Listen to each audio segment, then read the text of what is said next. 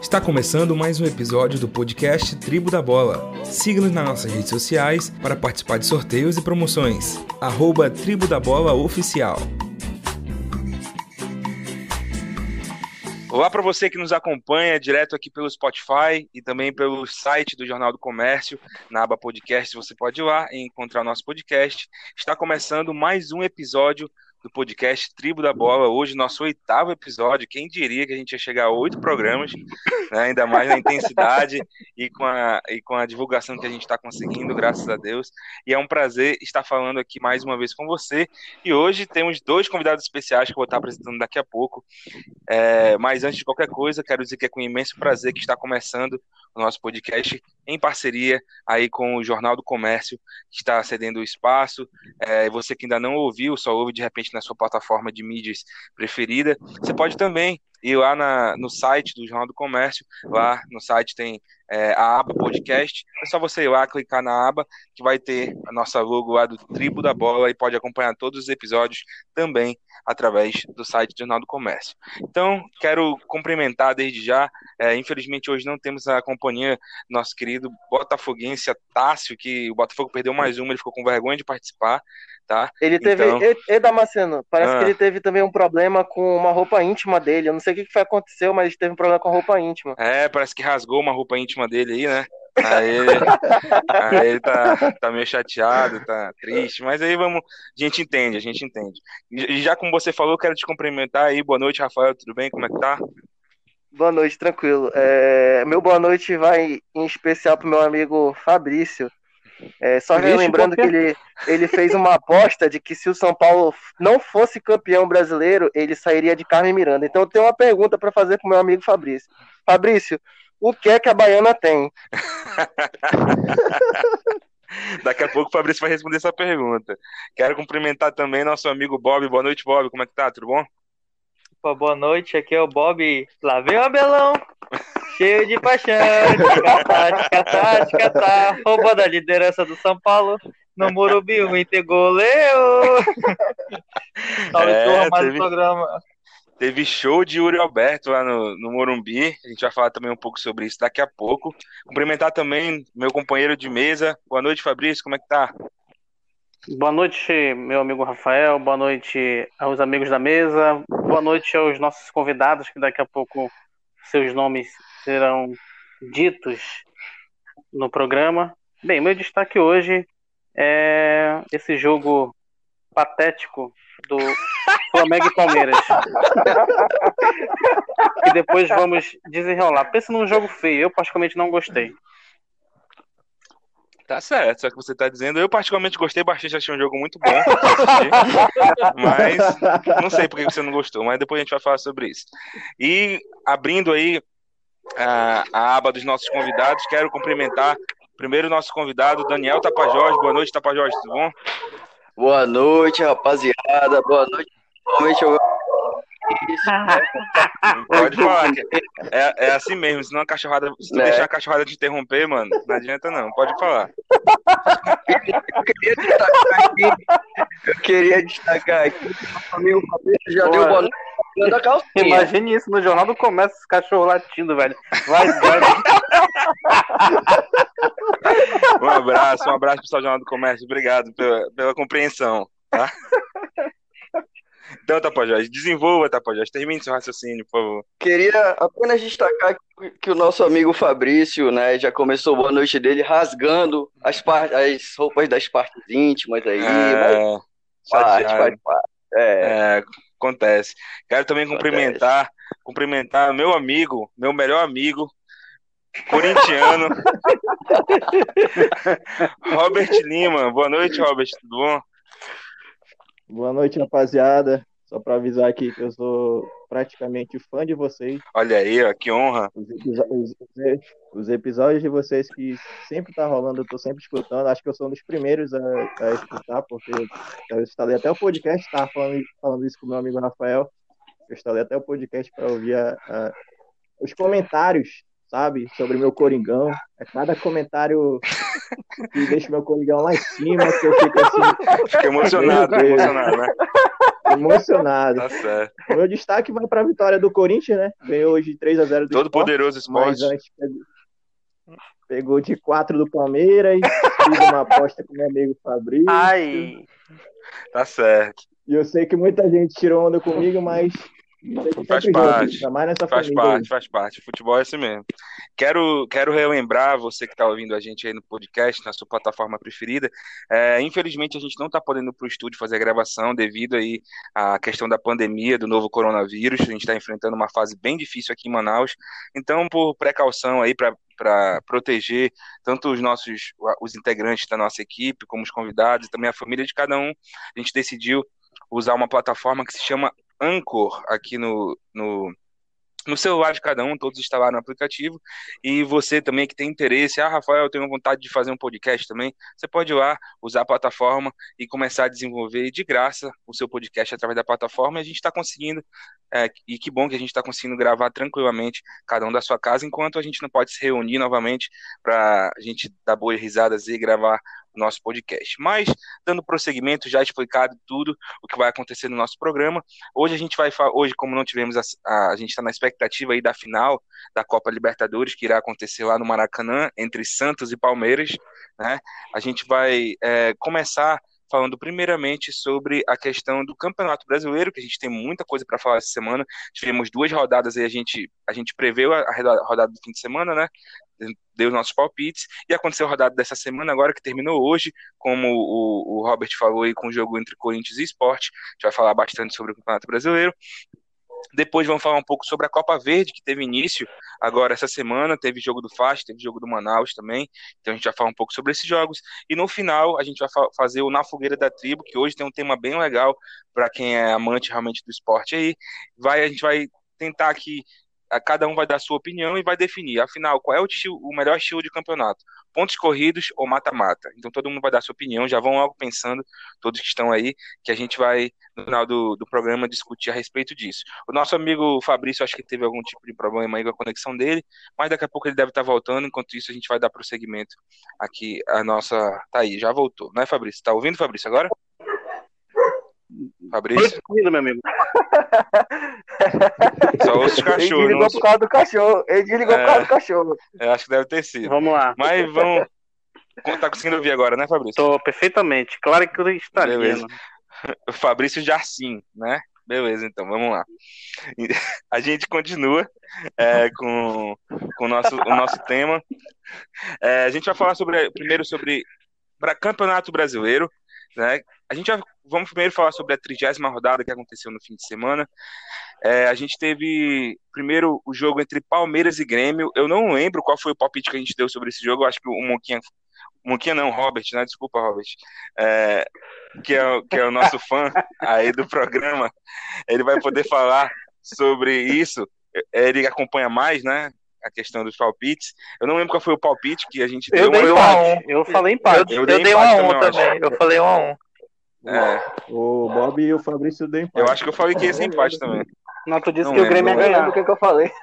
Não, tu falou que deu o Grêmio, mano. Foi? Deu o Grêmio. Então a gente errou, né? Foi. Mas aí eu vou falar mais ou menos o que aconteceu na rodada, aí depois a gente vai discutindo em cima disso. O primeiro jogo foi o Palmeiras e Grêmio, que a gente foi na sexta-feira, dia 15, um empate lá na Allianz Arena, 1-1, né? Entre Palmeiras e Grêmio, 2 postulantes ao título. O Grêmio nem tanto, né? O Grêmio tá 8 pontos atrás do líder, ou agora líder internacional. Esqueci de falar, eu sempre falo no início, né?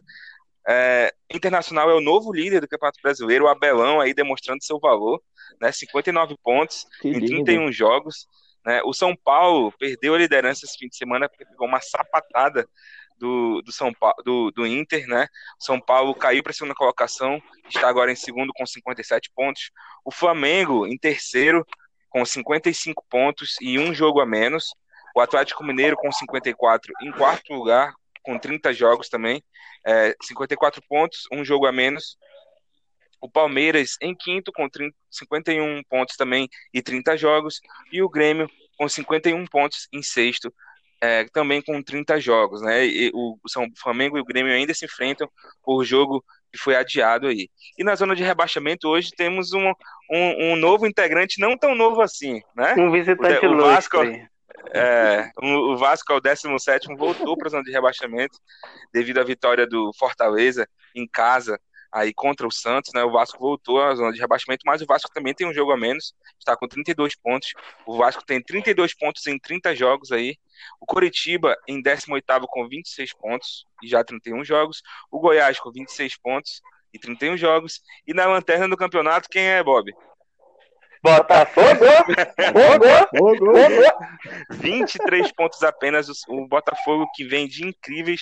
O Botafogo tem 12 jogos e 11 derrotas no campeonato. Que campanha extraordinária. Extraordinária, incrível a campanha do Botafogo. O Tássio falou que ainda dá, ainda acredita. Vamos ver. Vamos ver, pessoal, se acredita aí já é um problema dele, que ninguém acredita mais. Como eu já tinha falado, o jogo da 30ª rodada, o jogo que abriu a 30ª rodada aí foi Palmeiras e Grêmio, né? O Palmeiras teve sua vitória em cima do Grêmio. Empate, 1-1, Palmeiras e Grêmio. Tivemos também aí no sábado, né? O Fluminense recebeu o Sport no Nilton Santos. Lembrando que o Maracanã já está fechado para a Conmebol, está à disposição da Conmebol aí por conta da final da Libertadores da América, né? O Fluminense e o Sport fizeram um jogo bem mais ou menos, né? O Fluminense ali fez o básico, fez a sua vitória. Alguém quer comentar algo sobre esse jogo do Fluminense? Acredito que não, né? Não. Desenvolva. Desnecessário. Completamente. No sábado também, por volta das 8 horas, horário de Manaus, tivemos... Rapaz, bicho, eu não consigo entender. O Vasco conseguiu perder em casa pro Coritiba, foi isso mesmo, cara? Esse comentário também é desnecessário. Não, o Botafogo ganhou do Coritiba, cara. Desenvolva, Ratão. Esse jogo é um bom destaque. Desenvolva, Rafael, sobre isso. Ele vai botar a culpa aí. Não. Não, também, né? Que tu é o famoso Mick Jagger do Amazonas, né? Mas o Vasco, em si, na totalidade do jogo, não jogou mal. Lógico que a expulsão influenciou do Henrique, né? Jogador como a gente... Assim, eu tô te perguntando... Desculpa até te interromper, eu tô te perguntando isso exatamente porque eu não vi esse jogo, não acompanhei, eu nem sabia que o Vasco perdia pro Coritiba, na real. Não, pois é, concluindo aí, o Vasco, o Henrique atrapalhou, né, as pretensões aí do Luxemburgo, mesmo com a menos conseguiu jogar bem, relativamente bem, conseguiu atacar, conseguiu chegar para fazer algum gol, mas não conseguiu, né, concluir em gol. Sim. A expulsão do Henrique, com certeza, mais uma vez, atrapalhou. E ele, como a gente diz aqui no Amazonas, eu não sei como é em outro estado, né? Mas ele foi cabaço. Ele cabaceou. Chegou numa dividida com o cotovelo batendo na testa do jogador do Coritiba e não teve outra. O Vasco chamou e expulsou. Corretamente. E o Vasco tava numa crescente, né? E acabou sendo atrapalhado por uma bobeira, uma besteira de um jogador que chegou de uma forma totalmente descabida num lance de linha lateral, sem necessidade, e atrapalhou literalmente 3 pontos que provavelmente o Vasco conseguiria em cima do Coritiba. Pois é, 3 pontos importantes aí para a campanha que o Vasco vem fazendo, né? 3 pontos que poderia decretar aí, quem sabe até a fuga do rebaixamento do Vasco, né? Agora eu queria destacar o trabalho do Vanderlei Luxemburgo, né? Porque ele é um treinador incrível. Ele consegue fazer coisas impossíveis. E uma delas é perder pro Coritiba. Exatamente. Eu também não entendo como é que eu consegui perder. Cara, o Botafogo, praticamente sem time, conseguiu ganhar do Coritiba. Mas acontece, né? esses jogos são jogos que empurram o time pra segunda divisão. Tanto é que o Vasco entrou na zona novamente. Então, realmente é um resultado que o Vasco pode sofrer consequência lá na frente, a não ser que ele consiga uma boa vitória fora de casa. Mas é que tá, a sequência do Vasco é muito difícil. É de lascar, é dificílima. Vai pegar ainda Palmeiras, Flamengo, Atlético Mineiro, então vai ser difícil para um... Pois é, pra te ver, ó, na rodada anterior, na 29ª, o Vasco meteu o sarrafo no Botafogo, meteu 3-0. Aí vai na próxima rodada e enfrenta o time que o Botafogo ganhou e perde. O Campeonato Brasileiro é muito louco, né, bicho? Pode falar. Dá uma cena. Mas me diz um time que não tá batendo no Botafogo. O Coritiba. O Coritiba. O Coritiba, aí a gente pega o América Mineiro, Chapecoense, CRB, que no Vasco o Botafogo não jogou com ele, né? Ah, mas ó, com todo respeito, amigo, se a Chapecoense pegasse o Botafogo hoje, ia ser 4-0 fora os ameaços, meu amigo. Chapecoense tá com time massa. Bom, o América Mineiro também. Mostrou isso no jogo contra o Palmeiras. Exatamente. A Chapecoense passou do Botafogo, né? O quê? Dizem as más línguas que o Botafogo é o primeiro colocado da Série B hoje. É, Chapecoense passou já do Botafogo. É, se for julgar assim dessa forma, Chapecoense passou mesmo. O outro jogo que tivemos no domingo, que foi um bom jogo até de se assistir, e revelou aí um ótimo jogador, na minha opinião, foi o jogo entre Santos e Botafogo, e revelou um jogador muito bom do Botafogo, na minha opinião, que é o goleiro Diego Loureiro, que pegou o Diego Loureiro nesse jogo aí. É, mesmo assim, mesmo fazendo um milagre, muitas vezes em algumas bolas lá do Santos, o Botafogo ainda conseguiu perder, porque a zaga não consegue se segurar de jeito nenhum. É incrível o esforço que o Botafogo vem fazendo para ser rebaixado. E, na minha opinião, já está rebaixado. Não, já está rebaixado o Botafogo. Não tem para onde correr. É, realmente está. Na minha humilde opinião, eu ainda acredito que o Botafogo não vai ganhar. Eu vou te levar. Mas se o Botafogo... Positivo, eu gostaria de perguntar do nosso amigo Monquinha se o Botafogo não cair. Se o Botafogo caísse, ele se veste de Carmen Miranda também, junto com o Fabrício. Meu amigo, se o Botafogo não cair, eu apresento... Daqui a pouco a gente tá indo pro YouTube, né? Então, se o Botafogo não cair, eu apresento um programa do Tribo da Bola só de cueca. Tranquilamente. Se o Botafogo não cair, eu lanço a dancinha lá do Botafogo. Não, mas assim, ó. Se o Fabrício falar, se o Botafogo não cair, aí eu vou ao contrário. Eu acredito que o Botafogo fica na primeira. Não, mas aí não tem macumba que dê jeito. O Botafogo já caiu, então. O Botafogo, ele está 9 pontos atrás do primeiro fora da zona de rebaixamento, que é o Sport. O Sport está com 32 pontos e o Botafogo está com 23 pontos, aí faltando 8 rodadas para o final. Dá, mas o Botafogo, o problema é que o Botafogo não demonstra nenhum tipo de reação. Não, ele nem vai demonstrar, porque antes do jogo contra o Atlético Goianiense, são 8 jogos, são 8 finais, o primeiro jogo perde de 3-1, aí não dá, né, mano? É muito complicado. Já e era. Assim, os artilheiros aí do Botafogo na temporada são os dois atacantes, Pedro Raul, com 7 gols, e o Matheus Babi também com 7 gols aí, empatados na nona colocação. E o mais incrível disso tudo, tá empatado aí com outro postulante ao rebaixamento, que é o Gilberto, né, do Bahia, que tá lutando contra o rebaixamento também. Gilberto também com 7 gols. Aí. Essa questão do rebaixamento aí, pelo menos na minha opinião, já tem 2 clubes rebaixados, que é o Botafogo e o Coritiba. Apesar do Coritiba ter dado ter tido uma reação boa, mas acho que cai. Para mim são três, Botafogo, Goiás e Coritiba. Eu acho que o Goiás tá demonstrando um pouco mais. O Goiás tá demonstrando. Acho que vai ser 2 vagas aí para Goiás, para Sport, para Fortaleza, para Vasco. Eu acho que a outra vaga fica. São 5. A outra vaga fica para Vasco, Sport e Bahia. Então, acho que, na minha opinião, são 2 vagas para 5 times aí. Que é tanto quanto os times que estão lutando para ser campeão, quanto os times que estão lá lutando para zona de rebaixamento, eles são muito instáveis. Jogam bem, depois jogam mal, e assim vai. Na minha humilde opinião, os times que ainda disputam o título: Internacional, São Paulo, Flamengo e Atlético Mineiro só. Eu acho que o Palmeiras não disputa mais, tá 8 pontos atrás do Internacional aí, e eu acho que o Palmeiras não... pelo menos a gente vai falar ainda do jogo do Palmeiras, mas pelo menos pro jogo que o time do Flamengo, na minha opinião, não é um time bom atualmente. É um time que faz o básico, né? Quando pega times muito mais fracos, o Flamengo joga bem. Mas quando pegou o Palmeiras agora, que apesar do o Flamengo estava com Arão improvisado na zaga, então tinha muita... O Flamengo também não estava completo. Mas o Flamengo não tem jogado bem as partidas. Ganhou 2 partidas agora, mas não vem bem. E o Palmeiras, quando entra com o time mesclado, ele não joga bem também.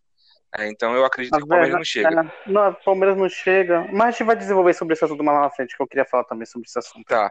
Aí só os times aí que estão disputando para não cair. Na minha opinião, o Botafogo, eu concordo com o Bob que o Botafogo, o Goiás e o Coritiba já estão rebaixados, eles não conseguem sair dessa lama que eles entraram aí.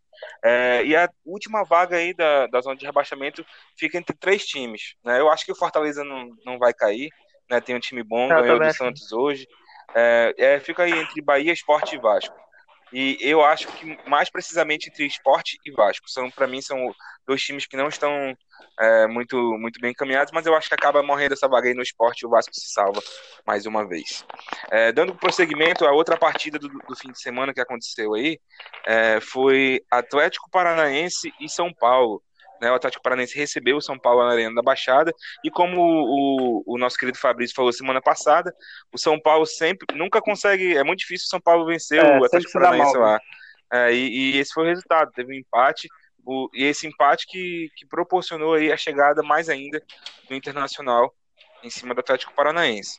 Né? O São Paulo que eu acho que tem como cavalo paraguaio aí nesse campeonato, né? O que é que a Baiana tem? O São Paulo, na verdade, que a Baiana tem. O São Paulo, na verdade, como ele se não me engano, está um ponto atrás do Inter. Isso. É aquela questão. Dois pontos, é aquela questão. Eu concordo, parece que teve reunião hoje na Barra Funda, lá no Morumbi. E o presidente lá, a cúpula queria demitir o Fernando Diniz, não demitiram. Acho que é o momento mesmo que os jogadores, o elenco esteja rachado, mas é o momento ali para se unir, porque os caras chegaram até onde chegaram, né? Tiveram várias derrotas, várias eliminações. Então a questão não é nem jogar pro técnico, é jogar por eles. Então achei uma boa atitude continuar com o técnico, porque na verdade são mais 7 finais praticamente. Então o São Paulo tá muito vivo aí na competição também, junto com o Inter e correndo por fora é Atlético e Flamengo. Apesar do Flamengo tem um jogo a menos, mas é um jogo complicado lá no Sul, né? Contra o Grêmio. É isso, na Arena do Grêmio, exatamente. Eu acho que o São Paulo é um time mascaradinho. Cara, é incrível como depois dessa onda aí, o São Paulo decaiu muito, né? Depois desse negócio aí. Falei. Ei, Bob. Oi.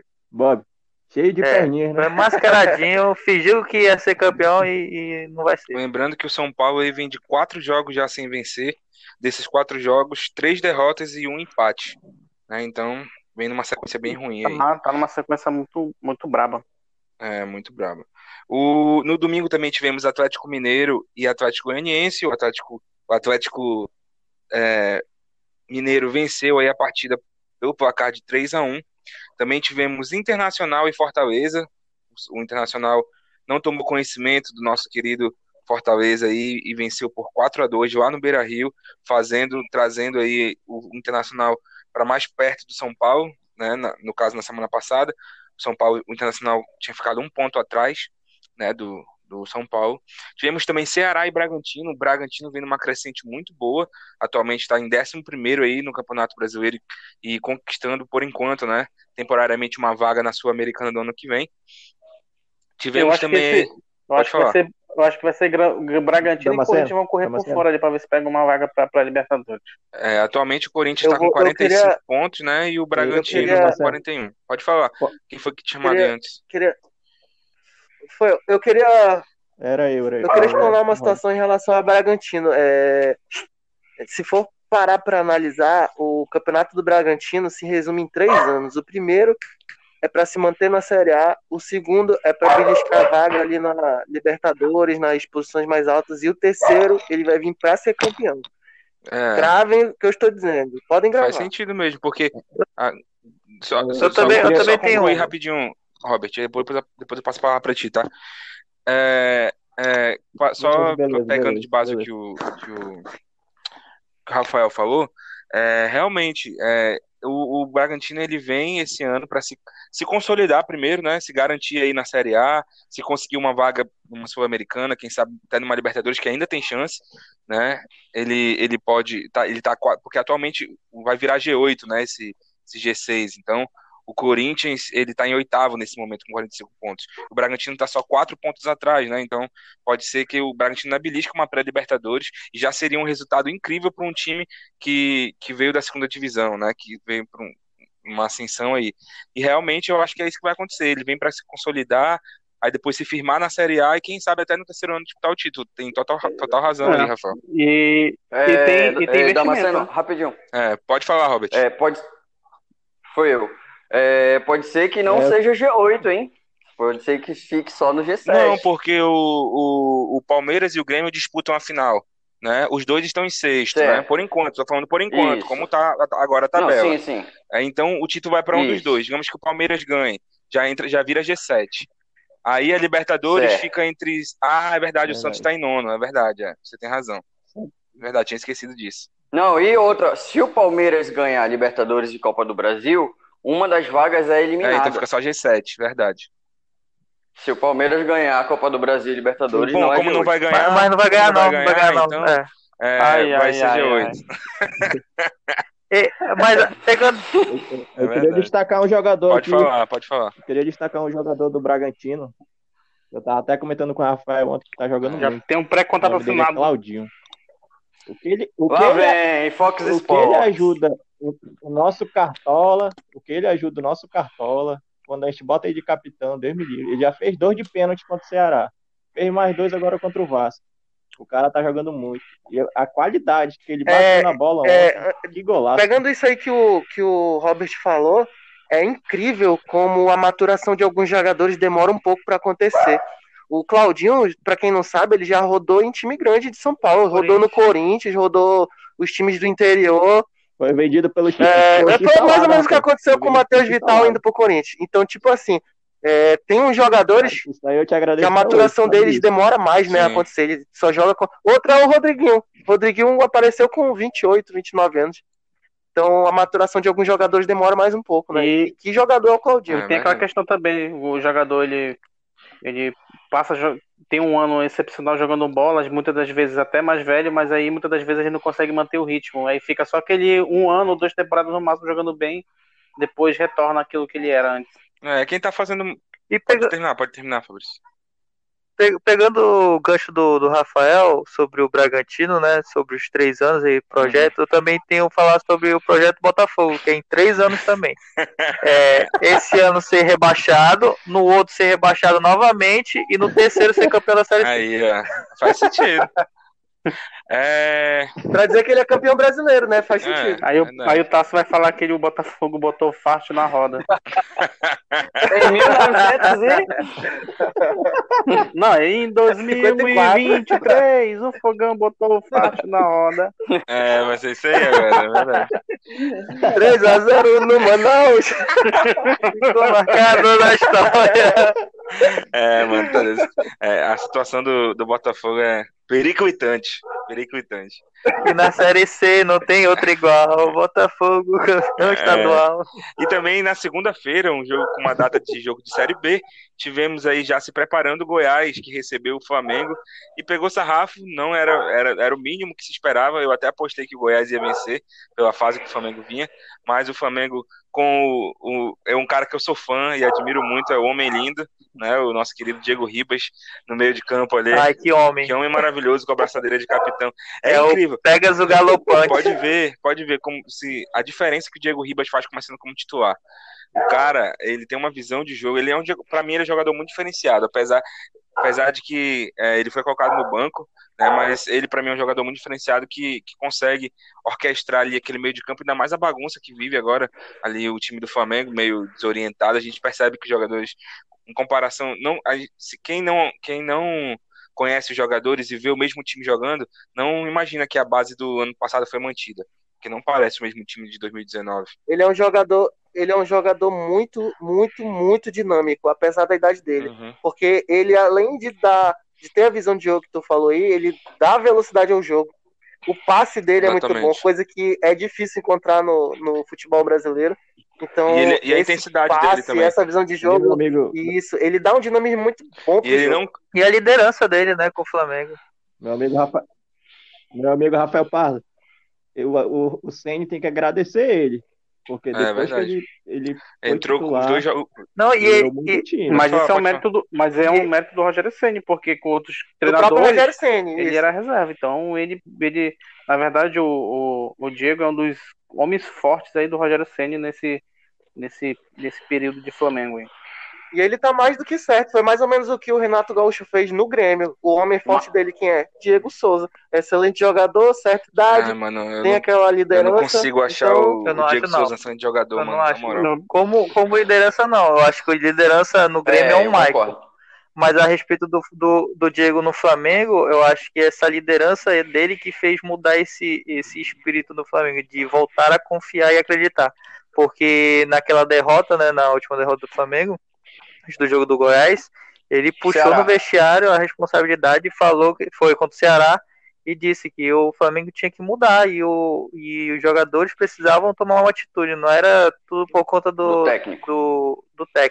É. E como ele mexe na estrutura do time do meu coração, porque que homem maravilhoso. Eu vou pontuar uma coisa aqui sobre o Diego rapidinho, é porque além de ser bom jogador, ter inteligência na hora do jogo, ele é um cara que, acho que quem é flamenguista acompanha um pouquinho mais, mas quem gosta de futebol também sabe. Ele é um cara que se cuida muito fora de campo, cara. Eu acompanho muito o Diego em rede social, assim, e, mano, o cara é um monstro. Ele se cuida, ele não fica embalado, né? A gente sabe que o cara é casado também, essas coisas tudo. Mas ele se cuida muito, mano. É exemplo. Eu acho que... E a mulher dele é fisioterapeuta. Mesmo. Ela é fisioterapeuta. Eu acho que para um jogador de futebol que quer jogar em alto nível até a idade, que o Diego tá com 34 hoje, se eu não me engano. Acho que já fez 35, tá nessa faixa aí. Tá, deve estar nessa faixa aí. É. Então, para um jogador que ainda quer jogar em alto nível, em um time de alto nível como é o Flamengo, tem que fazer. Esse é o mínimo que tem que fazer mesmo. Então, tá aí o Zé Roberto. Pra mim, o Zé Roberto, o que era jogador do Palmeiras, se aposentou no Palmeiras, hoje em dia ele ainda jogava se ele quisesse. Né? Fácil, cara. Jogava nesse time do Vasco, 41 então, anos, 41 anos aí, cara trincado ainda. Ele tá 43, olha mano. Aí, ele tá 43 anos, o cara trincado. Um abdômen que eu e nenhum de nós aqui vamos ter, ele tem até hoje. Então. Olha! Nossa! Que chapado! E olha só, um jovem... Ele fala da técnica, né? Um abdômen que ele nem eu botei, ninguém aqui. Nossa! Ele tem os músculos... A masculinidade de vocês é muito frágil. A masculinidade de vocês é muito frágil, tá doida? É tu que tá se batendo aí. Dá uma... Só finalizando, né, pra não esquecer também do jogo adiado, né, que é Bahia e Corinthians. Era isso que eu ia falar agora. Tem mais um jogo ainda que ainda vai acontecer, apesar de ser da 30ª rodada, vai acontecer na quinta-feira que vem, no dia 28, Bahia e Corinthians, né, se enfrentam lá na Arena Fonte Nova, às 19 horas, horário de Brasília. O que esperar desse jogo? Quem não deu palpite desse jogo ainda foi o nosso querido Daniel Tapajós, que são nossos convidados, e o Robert Lima. Tapajós, o que você acha desse jogo? Dê um palpite aí pro jogo entre Bahia e Corinthians. Bom, vamos lá. Coringão tá crescendo aí no campeonato, né? Tá com o Mancini, acertou a mão aí no time. 5 jogos e 4 vitórias. Tá, então tá bem. Mas eu acho que não vai ser jogo fácil pro Corinthians, não. Eu vou cravar o Bahia, 2-1. Robert Lima, fala um pouco sobre esse jogo aí pra gente. Fala isso não. Tem que dar Corinthians. Cara, ó. Eu vou parar de ser um pouco clubista, sabe? Mas eu vou ser bem sincero em questão disso. Porque eu sei que o Bahia tá precisando e o Corinthians também. Então vai ser um jogo bem difícil. Vai ser bem difícil, mas para a alegria aí, do meu amigo Rafael. Eu também acho que vai ser. Bora, meu Coringão. Eu também acho que vai ser um jogo muito difícil, porque ambos lutam por alguma coisa. O Bragantino, o Bahia tentando sair aí da zona da degola e o Corinthians aí tentando uma vaguinha na Libertadores da América. Eu acho que vai ser ou empate ou vitória do nosso querido Bahia, eu acredito. Mas pode ser que o Corinthians surpreenda aí. Falando agora da última rodada que aconteceu, terminou hoje à noite, né? Hoje a gente tá gravando esse episódio agora, quase meia-noite, são 11h52 da noite agora. A rodada terminou agora nessa quinta-feira. A rodada começou ontem, na quarta-feira, dia 20, com o nosso querido Botafogo recebendo o Atlético Goianiense. Oi, pode falar. E Damasceno, eu só te interromper aqui. Não querendo lembrar, mas... Ah, é verdade. Muito bem lembrado. Teve Palmeiras e Corinthians essa semana, porque não aparece aqui na tabela. É verdade. Quanto é que foi o jogo, querido Robert? Quanto foi? Diga aí pra gente. Qual aquela Com aquela dor que você tá sentindo no seu coração, fale pra gente quanto foi o placar. Eu vou falar, quanto é que foi o placar. Foi 4-1. Foi... Verdade. 4-0, né? O Palmeiras meteu uma sacolada no Corinthians, mas, gente, convenhamos que era o mínimo que se podia esperar do Palmeiras, né? Convenhamos. Tapajós, então você tá me dizendo então que foi quase 5? Quase 5? Diga lá. Eu vou comentar um pouco sobre esse jogo. Pra mim, foi um jogo assim que o Palmeiras mereceu a vitória do começo ao fim, porque foi intensidade do começo ao fim no jogo. O mancinismo não se criou, entendeu? E o Abel montou o time... Cara, acho que do começo ao fim, assim, e o Cássio, você é meu ídolo. Não diga isso, rapaz. Rapaz, não rapaz. Tá na hora de o Walter ser titular, que porque isso? O cara também defende demais. Meu amigo. Tem dois goleiros rapaz, bons. Eu acho que ele tem que continuar. Se não fosse o Cássio, poderia ser feio. Se não fosse o Cássio, Robert, se não fosse o Cássio, você não seria campeão da Libertadores nem Mundial. Então pare com isso. Eu sou muito agradecido a isso. Como eu falei, tem história, mas o momento é do Walter. Toda vez que o Walter entra, pode procurar aí na internet, o Walter não toma gol. Não toma gol e defende demais. Mas comentando sobre o jogo, o Palmeiras mereceu a vitória. Eu tinha feito uma aposta com o Fabrício, se o Corinthians ganhasse, ele ia vestir uma camisa do Corinthians. E pelo vídeo, só vestiu a camisa da figurinha. E tirando o clube de lado, o Palmeiras jogou muito, mereceu a vitória, mas... O jogo mais. Rapaz, mano, eu acho que esse canal, esse podcast muda as pessoas, porque eu nunca achei que eu ouvi o Robert falando um negócio desse, na moral. Mas, tá bom, então. Diga, eu quero ouvir a opinião do Fabrício. Eu ia perguntar agora. Diga lá, Fabrício. Desenvolva, Fabrício, sobre o jogo. Desenvolva! Então, em relação ao jogo Palmeiras e Corinthians, é o que o Robert falou. O Palmeiras foi... com bastante intensidade do início ao fim, e é esse jogo que eu senti do Palmeiras diante do Flamengo, por causa disso que eu falo que o Palmeiras realmente, fisicamente, tava muito miado, né, hoje no jogo diante do Flamengo. Oi. Hein, Fabrício? A questão que... Tem essa questão que eu quero falar. É porque quando é Palmeiras e Corinthians, o campeonato é o campeonato à parte, e o Palmeiras, historicamente, nesses últimos jogos, quando o time ele fica meio que uma semana ali treinando, sem jogar bola, quando ele retorna, ele retorna com um vigor físico bastante bom. E o Palmeiras, ele tinha dentro dele, de provar para a torcida e também para a mídia, que aquele jogo diante do River no Allianz Parque foi um ponto fora da curva. Tanto é que, quanto o Grêmio, no primeiro tempo, ele podia também ter feito 3 ou 4-0 no Grêmio. Errou muitos gols, aí o Grêmio conseguiu empatar. E no jogo contra o Corinthians, realmente foi um time bastante tenso. O Palmeiras, quando tá bem fisicamente, quando o time realmente tá querendo alguma coisa, eles jogam, eles pressionam, não dão saída de bola pro time adversário, eles pressionam bastante. Então, o Palmeiras realmente 4-0 foi um placar histórico, na verdade, né? Então diz aí pra gente, Fabrício. Nesse jogo contra o Corinthians... O Palmeiras fez da bola uma... Primeiro ele fez uma ervilha e depois fez uma lentilha. E o William... E goleou o Corinthians. Goleou o Corinthians na casa do Corinthians. Agora o Robert falou mal Arena de Pirona. Agora o Robert falou mal do Cássio, mas ele fez uma defesaça no chute do William Bigode. Ele tirou a bola de queixo, né? De cabeça, praticamente em cima da linha. Enfim, foi um jogo realmente... Pô, mano, mas aí já tava... Esse lance do William... Esse lance do William tava 2-0 pro Palmeiras ainda. Ou tava 1-0 ainda, se eu não me engano. Pois é. Não adiantou muita coisa, foi 4. 4-0 pro Palmeiras. 4-0 pro Palmeiras, fora os ameaças. Não me lembra não, vai. 4-0 pro Palmeiras, fora os ameaças. E altos passos de trivela. Foi tipo isso. E na 3-0. Agora... O Guerra não tá mais. Não tem trato de 3-0. Nessa semana, ontem, tivemos início aí a 31ª rodada, como já falei.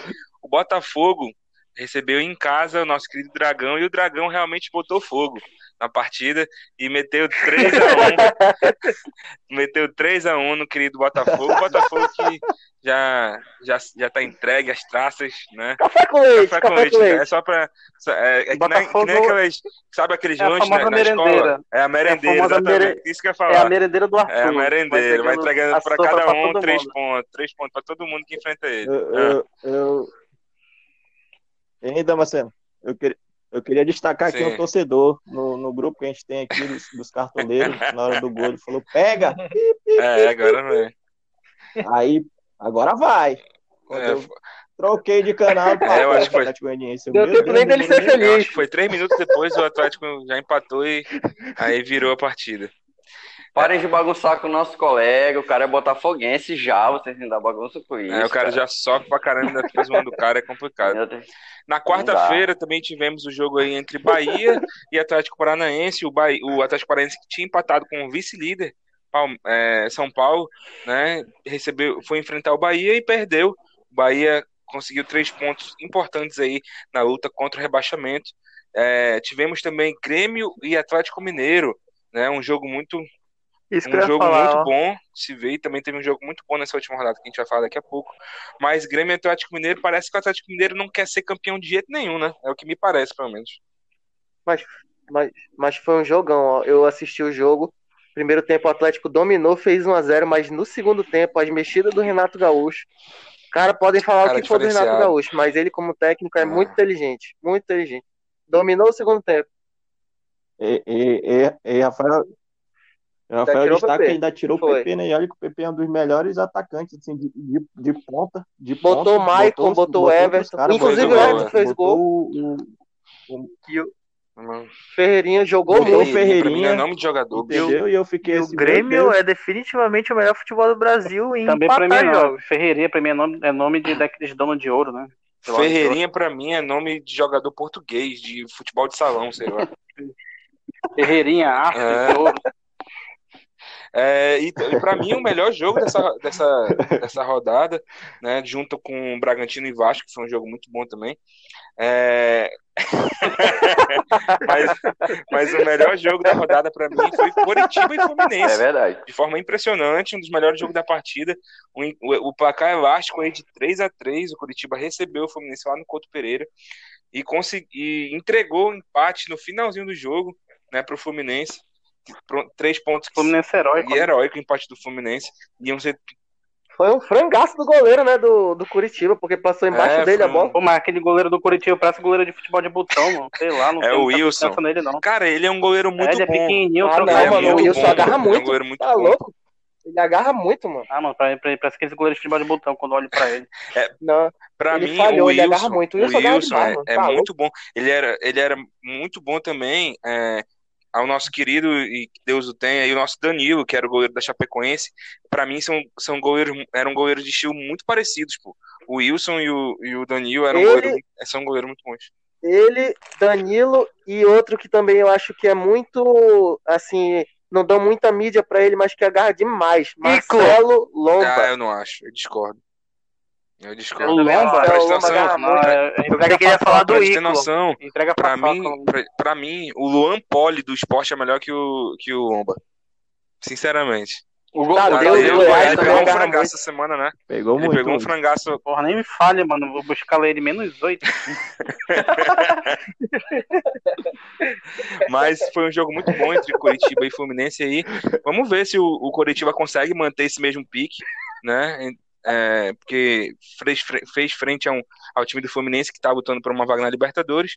Vamos ver se o Coritiba consegue esboçar alguma reação aí. O Coritiba ganhou uma posição nessa rodada por causa desse empate, né? Subiu da 19ª para a 18ª posição.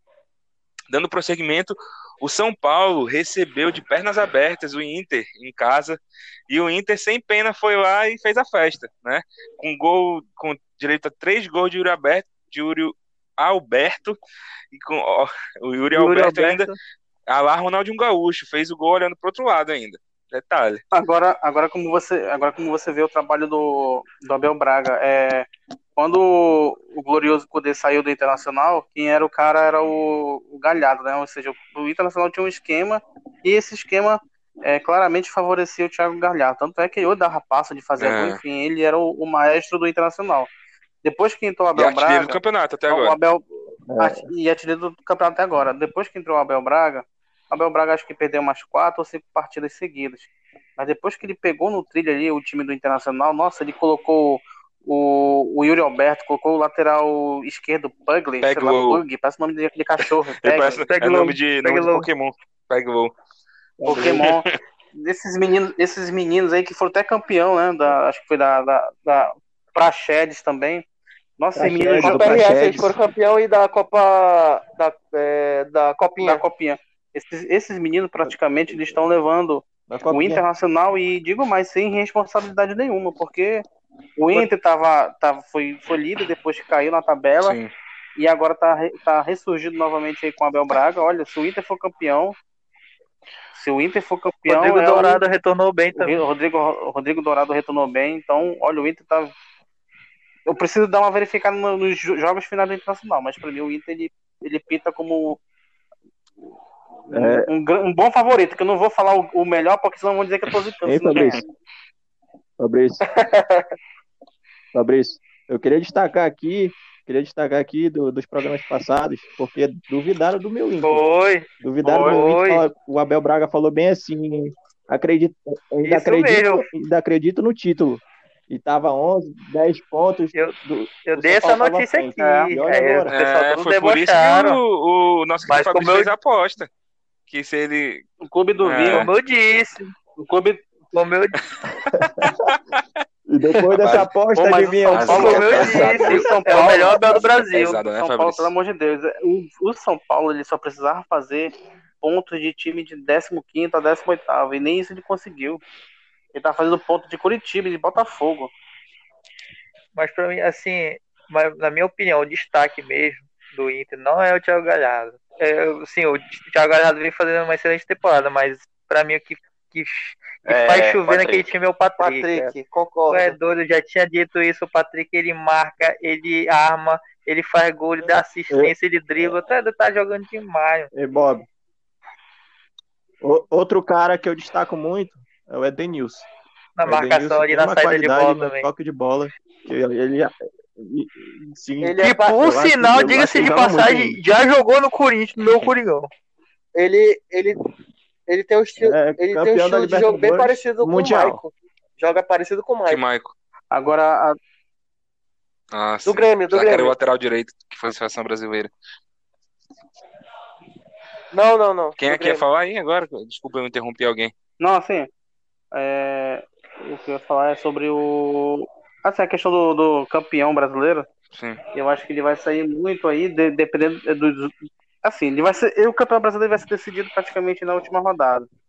Então, se a gente analisar a tabela de Inter, São Paulo, e Flamengo e Atlético, só ver quem esses times vão pegar nas últimas rodadas. Meu amigo, eu vou falar pra você. Eu falei mandei uma mensagem, tá aí, Rafael Pardo, que não deixa mentir.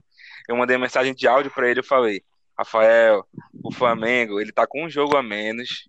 Se ele ganhar, ele fica a 2 pontos do 2 pontos não, a 1 ponto do Internacional. O Flamengo, na penúltima rodada, pega o Internacional e na última rodada pega o São Paulo. Esse campeonato vai ser decidido na última rodada. E me julguem, mas eu ainda acredito. O Flamengo pega o Inter no Maracanã. No Maracanã. E o São Paulo no Morumbi, exatamente. Vai ser lindo, cara. Se o Inter tiver embalado até lá, vamos ver. Vai ser decidido nas últimas rodadas mesmo. Dando prosseguimento aqui, no estádio, o Rafael Pardo nunca mais vai esquecer o nome desse estádio. No estádio Nabi Abiachedid, o Bragantino recebeu o nosso querido Vascão, que saiu de 4 de lá. Saiu engatinhando. Ei, aonde que acha essa comida lá na Habib's? Pergunta do Fernando Miguel que a gente fala, onde que ele acha.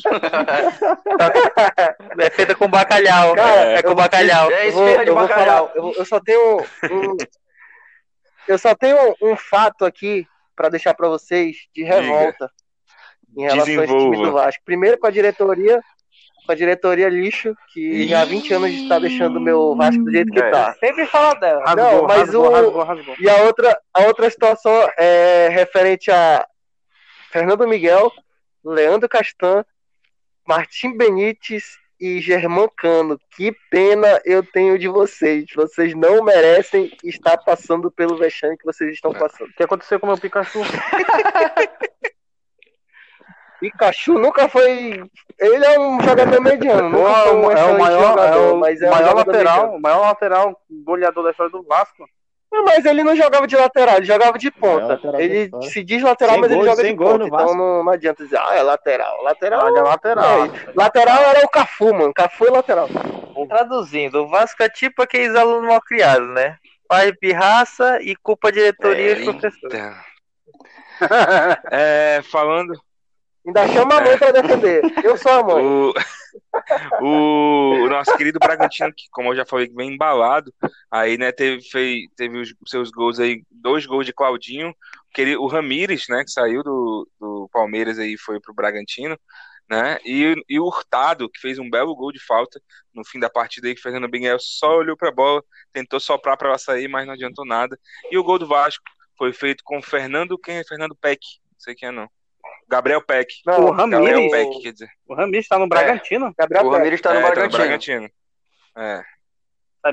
Não, mas é o venezuelano.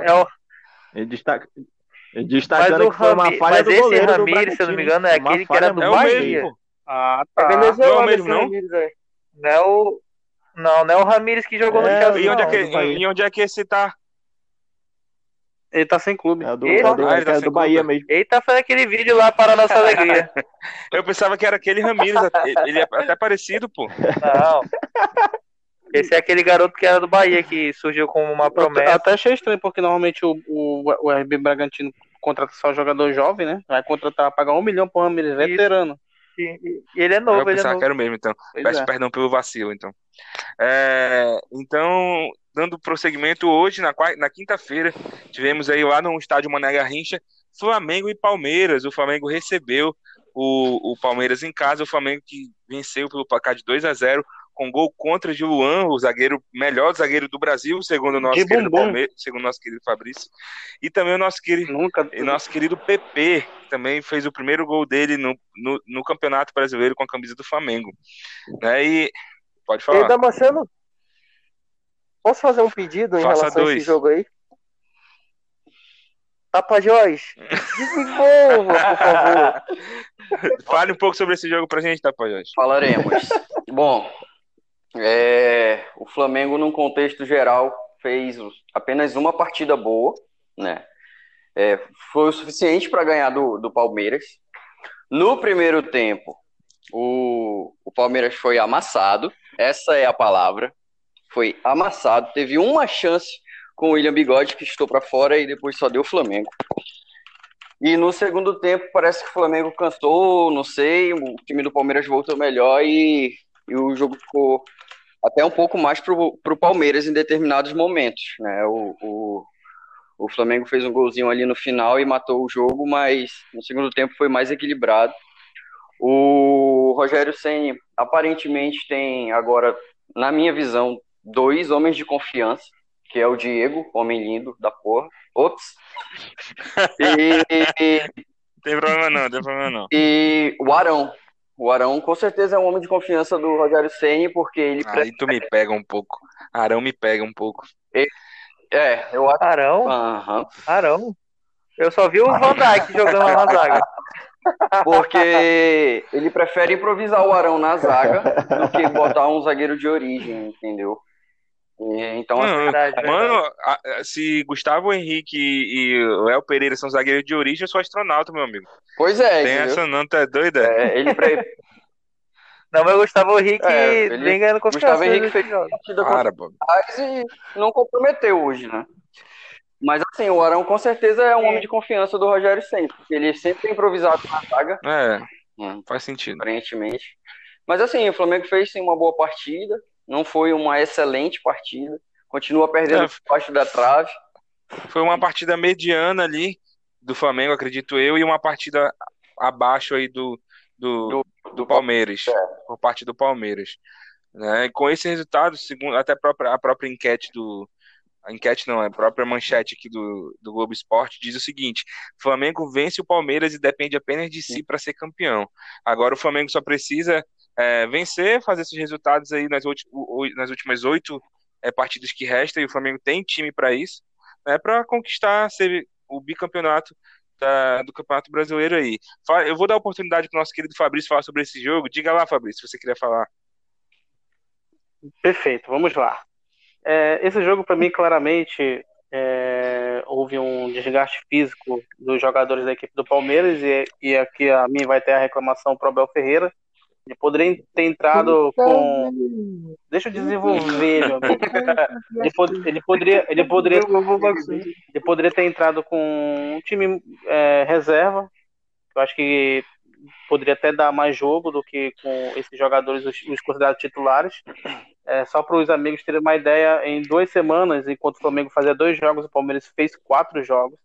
Então, fez o dobro de jogos do que o Flamengo. Então, realmente, a questão física conta bastante.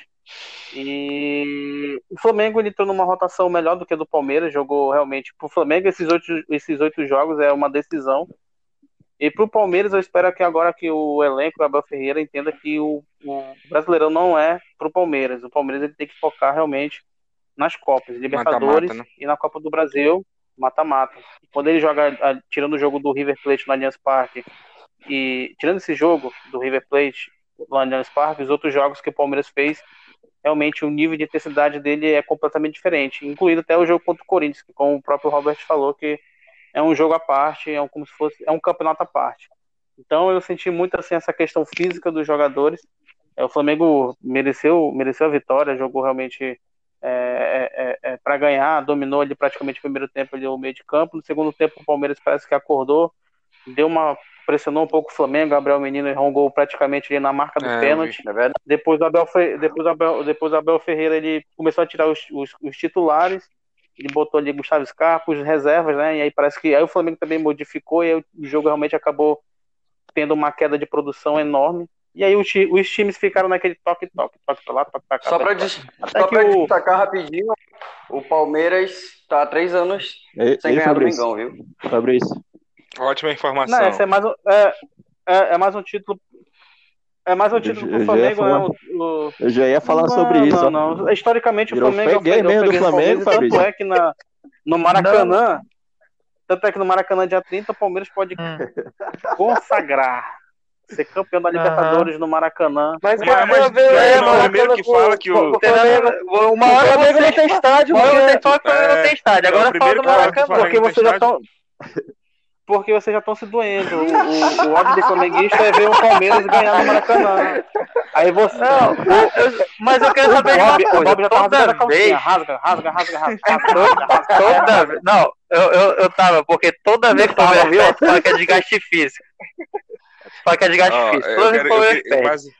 Toda vez o Palmeiras tá com desgaste físico há 3 anos contra o Flamengo. Não. É melhor o Palmeiras jogar xadrez ou marcar a partida de mês em mês. Aí ele vai ser campeão sempre. Tó. Ei, Bob, sabe o que eu achei engraçado? Que contra o Corinthians, era no Facebook um monte de postagem. Hoje contra o Flamengo... Mas contra o Corinthians não tinha desgaste físico. Baseado nisso que o Fabrício falou sobre o negócio de desgaste físico. Fabrício, ano passado não, a gente está em 2021, né?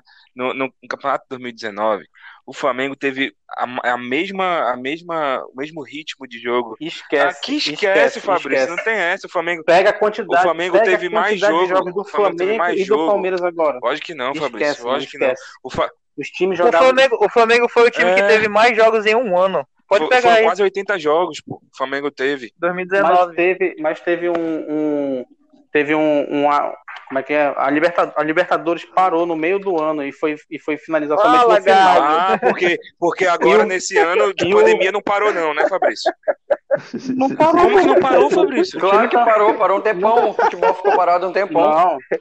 Pior ainda. pior ainda, você pega o jogador.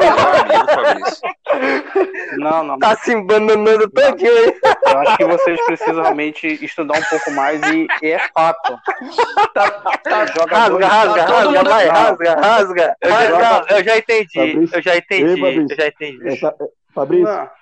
Fabrício, nesse tempo que o futebol ficou parado, o Palmeiras ficava jogando todo dia e desgastou. Deixa eu trazer um fato para você, não é uma coisa da minha cabeça. O Flamengo, em 2019, o Flamengo jogou 74 partidas oficiais. Até agora, o Palmeiras jogou 45 jogos, Fabrício, somando tudo. Não inventa. Meu amigo, inventa. Tá no site do Palmeiras, Fabrício. Tá no site do Palmeiras, Fabrício. O Palmeiras já fez 67 partidas oficiais. O Flamengo fez 74, pô. Até agora. O Flamengo fez 74. É, e tem mais jogos que o Palmeiras vai fazer. Aí o Palmeiras tem time pra jogar 50 campeonatos, mano. Não tem isso não. A questão é que, pode perguntar de qualquer atleta, quando o cara pega Covid, eles demoram pra retornar ao seu estado físico. O Flamengo teve Covid também, pô. E Fabrício, tá parecendo aqueles caras que votam no PT, pô. Só fala o que convém. Tu não fala aí. Olha só, eu não vi o Flamengo jogar segunda. Tu votou na Dilma? Eu não vi o Flamengo jogar segunda, quinta e domingo. Costa. É isso que eu falo. Torta. E outra coisa, o Flamengo só tá disputando um campeonato há 3 meses. Há 3 meses. É. Tanto é que... o único time que não pegou Covid foi o São Paulo. Vamos só dar uma apressada aqui, que a gente tem que ainda dar o palpite da rodada que vem. Vamos mudar de jogo logo, vamos falar sobre Fortaleza e Santos. Fortaleza recebeu o Santos lá no Castelão, hoje à noite, meteu o sarrafo também 2-0 com direito a pênalti perdido. Pênalti perdido não, mérito do goleiro do Fortaleza. Foi. Que eu escalei. Eu queria dar só uma pitadinha nesse jogo. Claro. Tem alguns amigos que falaram, se o Palmeiras jogar assim contra o Santos, vai dar Santos. Aí eu vou falar, se o Santos jogar assim contra o Palmeiras, aí qual é o resultado que vai dar? Mas o Santos jogou todo reserva. Todo reserva, mano. Palmeiras não. O Palmeiras tava com Vinha em campo, tava com o Everton em campo. Não, o Palmeiras... Mas eu acho assim... Mas eu tava com a zaga reserva hoje, pô. Mas é outro campeão, vai ser outra mentalidade no dia da final. Não, eu tô brincando com vocês. Não, assim, eu tô estendendo. Fabrício, Fabrício, deixa eu te falar uma parada. O Flamengo tava com Arão na zaga, Fabrício. Pelo amor de Deus, Fabrício. Pelo amor de Deus. Arão e Gustavo Henrique. E o Gustavo Henrique, que o Rodrigo Caio se machucou. O Arão é baita jogador. Eu vou te ligar esse negócio. Eu vou te expulsar daqui, o Arão é um dos líderes do Flamengo. Calma, Jorge. Fabrício, tu quer o Arão no teu time, então? Pode trazer, mano. Tu me dá o Felipe Melo, pode ser? Vai, mentiroso. Pode levar o Felipe Melo. Eu também gosto do Arão. Deixa ele errar. Eu acho que o Fabrício vai criticar ele. A única coisa que o Botafogo fez certa foi o Arão. É tipo isso mesmo. Dando prosseguimento aqui, o Goiás recebeu o Ceará lá no estádio da Serrinha, e o Ceará, visitante indigesto aí, venceu o pobre Goiás pelo placar de 4-0, 2 gols de Vina e 2 passes, 2 assistências. Quem escalou e botou como capitão fez 50 pontos, o maior pontuador da rodada. Eu botei o Claudinho como capitão. O nosso querido Tássio fez, ele botou e escalou como capitão Vina. Coloquei, mas não de capitão. Não, eu vi, foi lá. Dizendo ele. Coloquei também de capitão. Eu nem acredito mais que ele ia botar alguém.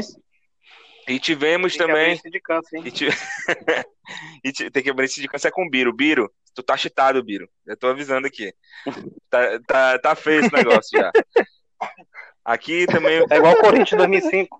O Corinthians, o nosso querido Corinthians recebeu o Sport lá na Neoquímica Arena e venceu pelo placar aí de 3-0, né, o Flamengo. Qual o nome que tu falou? A Arena de Pirona? Arena Torcilax.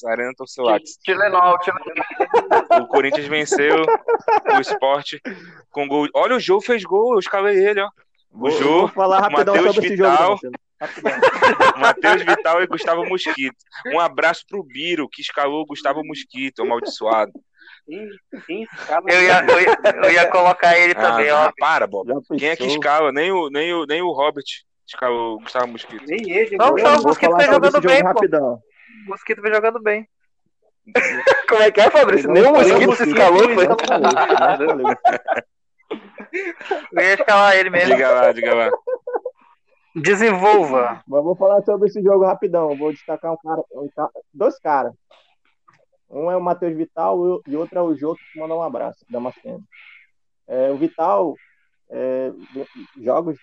vem jogando bem. Vem jogando bem. Ele tem uma limpadinha pro lado que o meu amigo Rafael, o Rafael já sabe que ele dá aquela estilo pro lado e... Felipe Coutinho, foi criado na mesma base. Outro gol hoje. Idêntico. Sim. Tanto que eu te agradeço até hoje. Cara. Obrigado, Vascão. Vascão, porra, ele falou. Jogo... Ah, tá, você que raptante. Vascão, mano.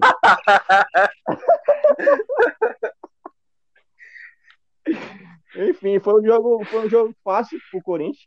O Corinthians não jogou bem, mas fez o possível para ganhar o jogo e ganhou 3 pontos e estamos na briga da Libertadores. Quem não acreditava... agora sim, aí, você falou certo. Agora isso sim. Foi um desabafo, eu senti que foi um desabafo. Impossível a Libertadores. Tolima que eu diga.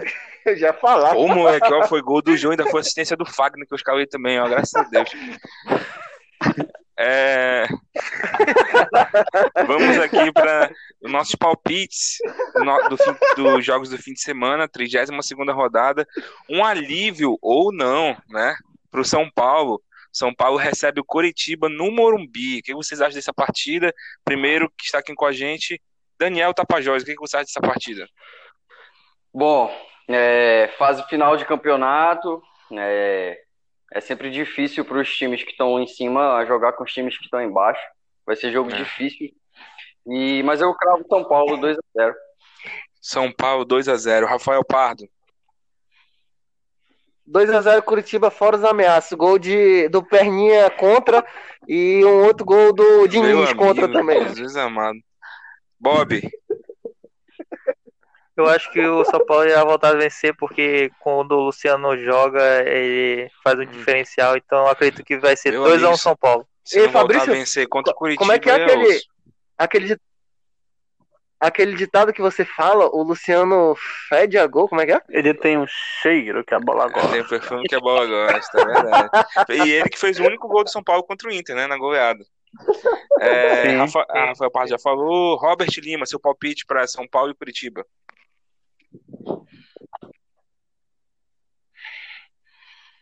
Cara, assim, o Coritiba vem jogando bem nos últimos jogos, entendeu? E tá brigando pra não cair. Eu acho pra mim que vai cair, mas vai ser um jogo duro. E o São Paulo não tá lá aquela Coca-Cola toda, não. O São Paulo tá devagar e tá desacreditado, vai perder o título. Como diz meu amigo Breno, o importante é se classificar pra Libertadores. Ele já assumiu que não vai ser campeão. Eu também vou seguir o Robert Lima. Eu acho que esse jogo vai ser empate. Decretar aí a queda do time do São Paulo, que tá vindo numa decadência muito grande. 1-1 também, São Paulo e Coritiba. Fabrício. Pra espantar esse negócio de que eu sou Mick Jagger e essas coisas todas, pra mim, sábado vai ser a redenção do meu tricolor. 2-0 São Paulo, rumo à glória, rumo ao título, fora as ameaças. Fabrício, bora fazer uma aposta, Fabrício. Bora fazer uma aposta. Se o Coritiba vencer essa partida ou empatar contra o São Paulo... Não, aí tu quer demais, né? Se o Coritiba vencer essa partida contra o São Paulo, eu vou nem pedir muita coisa de ti, eu vou pedir pra você assumir que você é o Mick Jagger brasileiro. Beleza? Vamos lá. Mas será que eu tenho medo? Não vai acontecer. Isso não vai acontecer. Mas meu São Paulo, se acontecer, vai bater campeão. Se acontecer, você assume? Assumo. Se vocês quiserem fazer uma imagem minha com um negócio, botar numa camisa, não tem problema não. Beleza, então. Fabrício cantando Satisfaction. Então. Também no sábado a gente tem aí, lá em São Januário, nosso querido Vascão recebe o 4º colocado do campeonato, Atlético Mineiro. Palpites para esse jogo, nosso querido Daniel Tapajós. 4-0 Atlético fora os ameaços. Meu amigo. E aí, Rafael Pardo, é isso mesmo? Acho que não. 2-0 Vascão. Um gol do Luxemburgo e outro da estátua do Romário. Assim que eu gosto. Robert.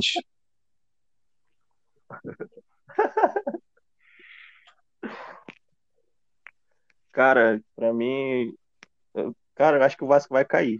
Eu falava que não ia cair, 2-1 mas vai cair. Atlético. Tem muito jogo difícil. Eu esqueci do Bob. Desculpa, Bob, porque aparece teu nome aqui. Eu acabo esquecendo. Mas pode falar seu palpite também, por favor. Eu acho que vai ser um jogo top de assistir. 2-2. 2-2, beleza. Fabrício, seu palpite. Eu acho, eu tenho quase certeza que vai dar Atlético Mineiro. 3-2 Atlético. Vai ser um jogo de muito... Obrigado, Fabrício. Muito obrigado, Fabrício. 3-2 Atlético, tá certo. Eu acredito que o Vasco consegue a vitória contra o Atlético Mineiro. 2-1 pro Vasco. Vale lembrar o que vale a maldição aí, é lá no cartão, tá? Não é aqui, não. Porque, se vocês verem o vídeo aí, eu falei que o Palmeiras ia ganhar de 4-0 do Corinthians, tá? É? Tá anotado aqui na gravação, eu só conferir isso aí, vou postar no Instagram, vou ver. Então, lembrando, pessoal aí que ouve o nosso podcast, na temporada que vem, aí, no ano de 2021, né? A gente vai fazer uma liga do Tribo da Bola, né? Do Cartola, se você quiser participar, já está convidado, a gente vai trazer mais informações quando o campeonato estiver prestes a começar aí. Oi. Ei, Damasceno. Não, mas eu já postei no Instagram, você que não viu, o Fabrício zicou o nosso querido Papão da Curuzu de uma forma que sem precedentes. Um abraço para meus amigos de Belém. Um abraço. Sem precedentes, falou que ia ganhar, que ia subir para a Série B, que ia ganhar do Remo, foi lá, perdeu do Remo e não conseguiu subir ainda. Então, rapaz, o Fabrício tá conquistando muito haters por aí, olha. Tá complicado a situação nossa aqui do Fabrício. No domingo, já no dia 24, vamos ter aí lá no Beira Rio, clássico do gaúcho aí, Internacional e Grêmio, Grenal. Daniel Tapajós, seu palpite pro Grenal. Rapaz, ele caiu na hora que eu falei, ó, tu é doida. Meu amigo. Caramba. Rafael Pardo, seu palpite pro Grenal. 1-1. Certo. Simples e direto. Isso. Bob, seu palpite? O Grêmio é o melhor futebol do Brasil em empatar, 2-2. Tá certo. Robert Lima. No Beira Rio. Onde que vai ser o jogo? Aí, 1-0 Rapaz, o Abel tá iluminado. Fabrício. Dá 1-0 Inter. É um jogo que historicamente não sai muitos gols, então eu vou de 1-1. Rapaz, na minha opinião, esse jogo é para definir se o Inter vai ou não ser campeão brasileiro. Se o Inter ganhar, ele é campeão brasileiro. Ele vai ser campeão. Não, depende. Eu acho que vai. Eu acho que vai, porque aí vai dar um gás muito bom até o final. Aí o Inter tem uma sequência, não tem uma sequência tão complicada de jogos. Pega o Sport, assim pega como o Bragantino, pega... Cadê? Eu tinha visto aqui Vasco. Aí depois de lá no final que pega o Flamengo. Então eu acho que vai ser bem... Eu acho que dá empate também. Eu vou no empate aí, 2-2 entre Grêmio e Inter. Ou então vitória do Grêmio. É o que eu acredito. No domingo também vamos ter aí às 16 horas Atlético Paranaense e Flamengo. O Flamengo que ano passado quebrou um jejum de não sei quantos anos, acho que era 15 ou era 14 anos, sem vencer o Flamengo sem vencer o Atlético Paranaense lá na Arena da Baixada. Volta a enfrentar esse ano com um time totalmente diferente, né? Como eu já falei. O que você acha, Rafael, desse jogo Atlético Paranaense e Flamengo? Eu acho que dá empate. 0-0 ou 1-1. Certo, Bob. 2-1 Flamengo com 2 gols de Pedro Queixada. Olha aí, rapaz. Robert. Fabrício. Esse jogo tá com cara de Flamengo. 3-1 fora as ameaças. Tá certo, eu acho. Eu acho que esse jogo vai ser empate. Eu acho que vai ser 2-2. Eu não entendi a graça mesmo. Atlético Paranaense e Flamengo, eu acho que vai ser 2-2.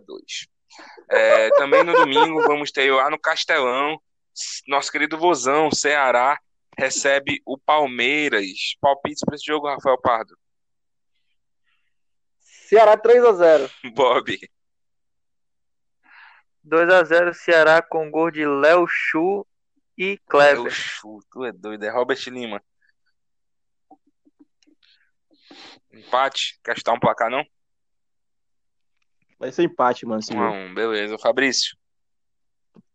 Último, só pra constar. O último jogo antes da final da Libertadores, tá? Não, tem um jogo contra o Vasco, que é da primeira rodada, segunda, terça-feira. Ah, é? Ah, então, mas, enfim, vai. É, eu prevejo o Palmeiras com o time reserva, tanto no jogo contra o Ceará e também... Não, contra o Ceará, acho que contra o Vasco ele vai com o time titular. Eu acho... Não, acho que vai com reserva também, Fabrício. Não, porque tem que jogar antes da... Mas, enfim, vamos lá. Eu acho que vai ser... Eu acompanho o relator, o nosso amigo Bob. 2-0 Ceará. 2-0 Ceará, eu acho que também vai ser um placar assim, 1-0, 2-0 Ceará. Próximo jogo é Santos e Goiás na Vila Belmiro. O Santos recebe o nosso querido Goiás no domingo às 6h15 da noite, horário de Brasília. Rafael Pardo, seu palpite. Jogo dos desesperados, empate, meu Vasco. Ah, o jogo do Santos, né? Não. Santos 2-0. Tava olhando outro jogo. Santos 2-0 em cima do Goiás, né? Bob. Isso. Santos 1-0. Robert.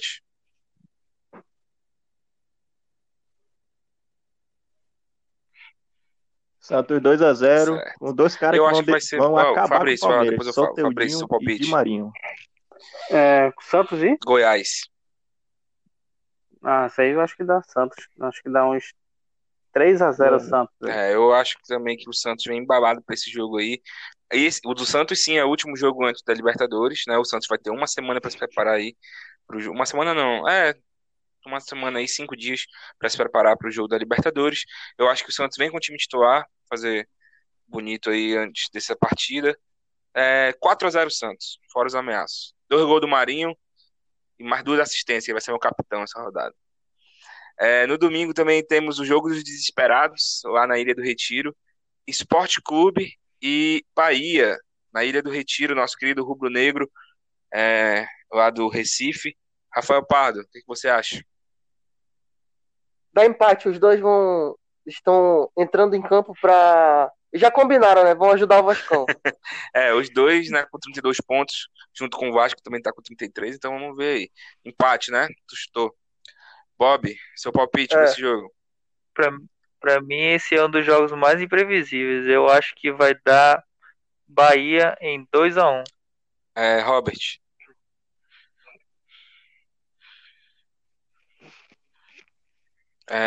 Fabrício. Eu acho que dá 1-0 Sport. 2-1 Bahia. Na Ilha do Retiro. Eu acho que dá 1-0 Sport com o gol de Thiago Neves. Vai nevar lá no Recife. Domingo também no estádio Antônio Alcioli, nosso querido Dragão. O Atlético Goianiense recebe o Fortaleza em casa. Rafael Pardo. Sou Dragão desde pequenininho. 3-0 fora as ameaças. Gol do nosso querido coreano lá, o Kim Jong-un, como é que é o nome dele lá? O Chico. Coreano com o nome de Chico. Bob, seu palpite pra esse jogo? Chico Lang. Esse jogo vai ser muito bom. Vai ser 0-0. 0-0, Robert. Fabrício.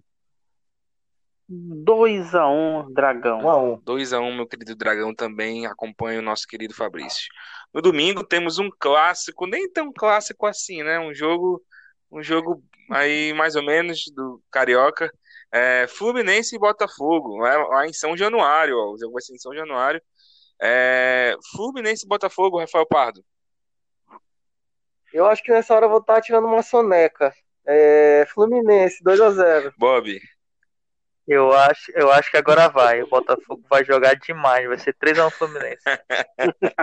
Robert.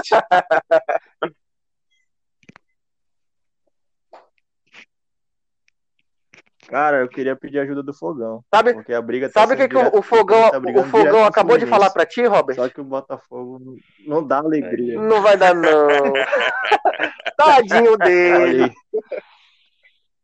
Tá certo, Fabrício. O Fogão. Enfim, eu acho que vai ser 2-1. Do Fogão diante do Atlético Goianiense, né? Se não fosse a derrota, o Botafogo tava ganhando. Dilma, né? Eu acho que dá. Acho que eu vou postar no Botafogo, 2-1. Ei, Fabrício, coitado do Botafogo. Ei, Fabrício. Já tá feio pra ele, mano. Então ainda aposta no Botafogo. Esse teu comentário do Botafogo aí, que faltou só a vitória pra ele ganhar, lembrou um comentário que eu fiz pra um amigo meu. Eu falei pra ele, mano, eu tinha tudo pra ser jogador, mano. Tudo. Eu tinha meião, eu tinha calção, eu tinha camisa. Só faltava habilidade. Mas eu não consegui. Bom, nesse jogo aqui, com certeza, sem sombra de dúvidas, da Fluminense, 3-0 em cima do Botafogo. Na segunda-feira, temos também nosso querido Corinthians recebendo o Bragantino. Ai, na Arena Brasil, né? Então, Rafael Pardo, seu palpite para esse jogo. Corinthians 1-0. Bob. Como eu já tinha dito, o Bragantino complica contra os times paulistas. Eu acho que esse jogo vai ser 1-1. 1-1, Robert. Sem cubismo, Robert.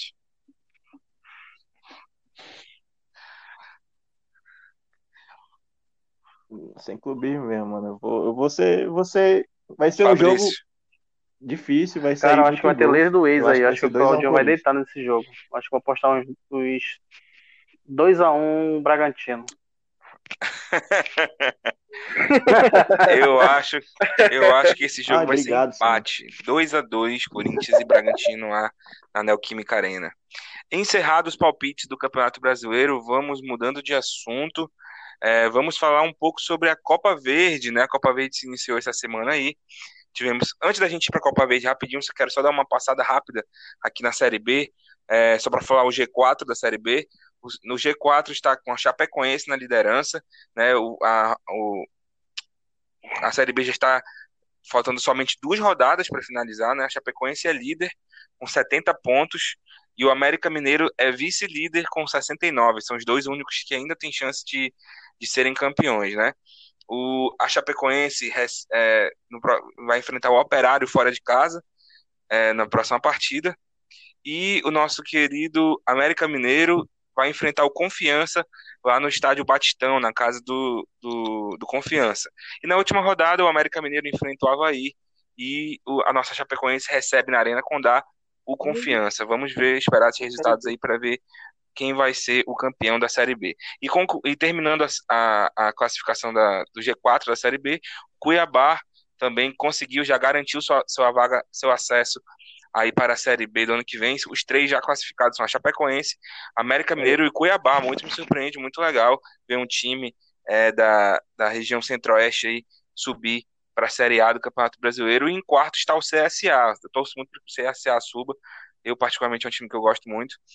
O CSA está em quarto, o Juventude ainda disputa a vaga, está em quinto, e o Avaí também está na disputa da vaga, é o 6º colocado no campeonato. Nosso querido Cruzeiro se livrou essa semana, né, com a vitória aí contra o Oeste, se eu não me engano, foi contra o Oeste que jogou, deixa eu só confirmar aqui, foi contra o Operário, recebeu o Operário em casa, lá na Independência, né, recebeu o Operário, ganhou os 2-0 e se garantiu na Série B do ano que vem. Já se garantiu que não vai cair. Ei, Damasceno. Assim, falando de coração corintiano agora, lembra daquela final da Copa do Brasil? Que o Jadson, sem querer, tocou a mão no Dedé, e o Dedé simulou a falta, foi golaço do Pedrinho. Hoje eu desejo Cruzeiro. Tá vendo? Até hoje não queima agora. Olha a volta do Anzol, fica mais longe na Série B. Mas pra você ver, né? O Figueirense é o primeiro na zona de rebaixamento, tá com 39 pontos. O Cruzeiro tá só 9 pontos da zona de rebaixamento, né? Da Série B. Então, o Cruzeiro só não cai, porque só tem 6 pontos. A verdade é que se não fosse o Felipão, o Cruzeiro acho que cairia pra Série C. Eu também acho, concordo, verdade mesmo. Porque o Cruzeiro queria muito. Cruzeiro contratou uns 3 técnicos aí, inclusive tem o Anderson Moreira que tá na Série A, temos que citar o time que ele tá treinando. E os caras não deram jeito. Ninguém queria ir pra lá, mas né? Um detalhe importante, o Cruzeiro começou o campeonato com menos 6 pontos, e esses menos 6 pontos fizeram muita diferença agora, porque se o Cruzeiro tivesse com esses 3 pontos a mais, ele estaria hoje com 53 pontos, estaria 3 pontos do G4, então... Fizeram muita diferença esses pontos que o Cruzeiro perdeu aí. Sim, com certeza. Fizeram muito. Esse ponto iria fazer diferença tanto quanto se fosse para subir ou para cair. Exatamente. No caso, se ele caísse, entendeu? Exatamente, é verdade. Então, Dando prosseguimento, como eu já tinha falado, vamos falar um pouquinho sobre a Copa Verde, que teve início essa semana, né? O FAST, infelizmente, caiu já aí da série da Copa Verde, foi eliminado, perdeu essa semana, né? Perdeu por placar de 2-0 contra o Independente lá do Pará.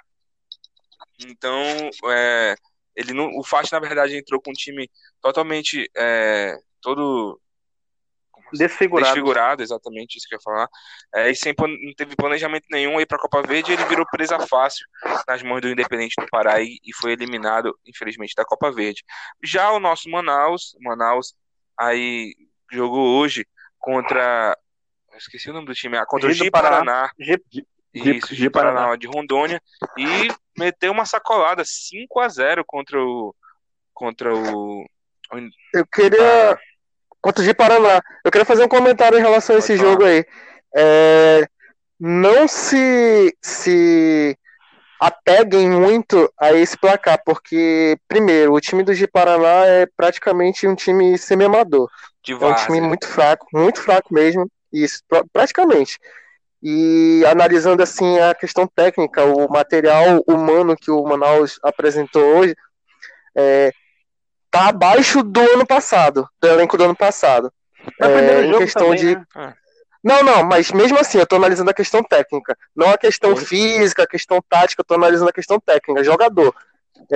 Pode ser que melhore? Pode, porque vai ainda ter a questão da questão física, que vai surtir muito efeito em relação ao jogo, né, em si, porque com melhor condicionamento físico, o jogo melhora, e a questão de como o técnico vai fazer com que esse time funcione taticamente, porém, analisando a parte de material humano, na minha concepção, tá inferior ao do ano passado. Espero que eu esteja enganado, né? Mas esse era o meu receio também ano passado, porque o próprio Manaus na Série C já foi se desfazendo dos seus principais jogadores, o Rossini, o Hamilton, no caso, foi vendido, e a minha pergunta era, dinheiro o Manaus tem, né?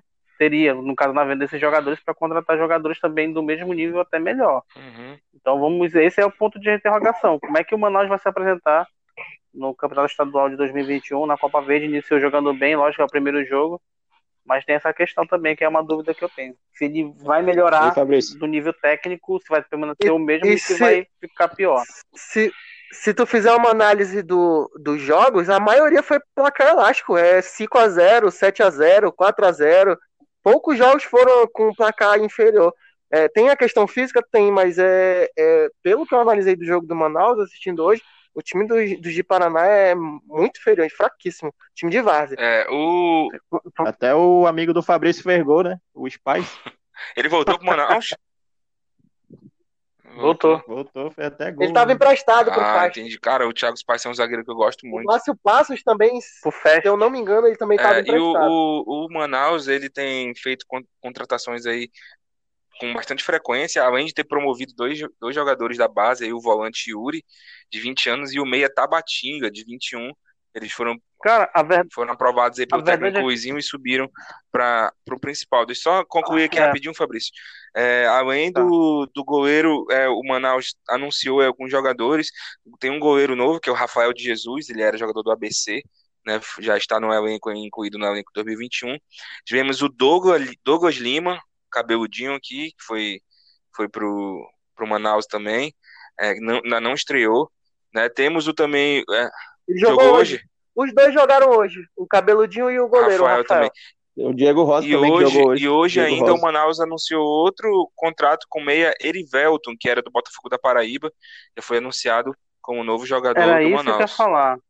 O que eu estou acompanhando nas redes sociais e o que está pegando muito na torcida do Manaus é que praticamente o Manaus está trazendo todo mundo do Botafogo da Paraíba. E olha que o Botafogo da Paraíba quase foi rebaixado, hein? Ficou ali... Ainda bem que é do Botafogo da Paraíba. Tá pegando. Acho que é o terceiro ou quarto jogador que o Manaus contrata que é do Botafogo da Paraíba. Mas eu acho que o Manaus tinha que contratar um novo atacante e eu tenho o nome na ponta da língua. Ribamar. O Manaus tinha que contratar Ribamar. Eles vão fazer a campanha. Pelo menos o marketing ia ter, né? Exatamente. Cara, mas o Ribamar não é um mau jogador. Ele não é um mau jogador. Ele só... Realmente, concordo. Péssimo. Ele é péssimo. Força Manaus iria atrás do Kleber Gladiador. Oi. Damasceno. O Manaus tinha que ir atrás do Ibis. É, o Amazonas, mas o Ibis tá jogando de bengala já, por quase 40 anos o cara já tem. Tá falando do Ibis? É bem complicado, mas assim, o Amazonas também, ele vem com um projeto muito legal aí pro ano que vem, né? Mas Ibson me pega um pouco, porque eu acho que porque o Ibson já tá numa fase bem no fim de carreira e tal. Pra ti ver como é que são as coisas. Ele foi eleito o melhor jogador do Campeonato Mineiro pelo Tombense, se eu não me engano. Foi pelo Tombense. Ele ainda tem lenha pra queimar, mano. Ainda mais em campeonato de Série C, mano. Série C. Vai só dar a milho pra bode, vai só trabalhar a bola, assim, distribuir o jogo. O Amazonas, ele tá apostando numa outra visão que o Manaus também tá tendo, ó. O Amazonas, ele trouxe também o volante Adriano Pagode, né? Foi campeão pelo Santos. Olha! Pelo Santos em 2011. Na Libertadores. Joga a bola lá no Pagode! É, o Adriano Pagode, não acredito. Adriano Pagode.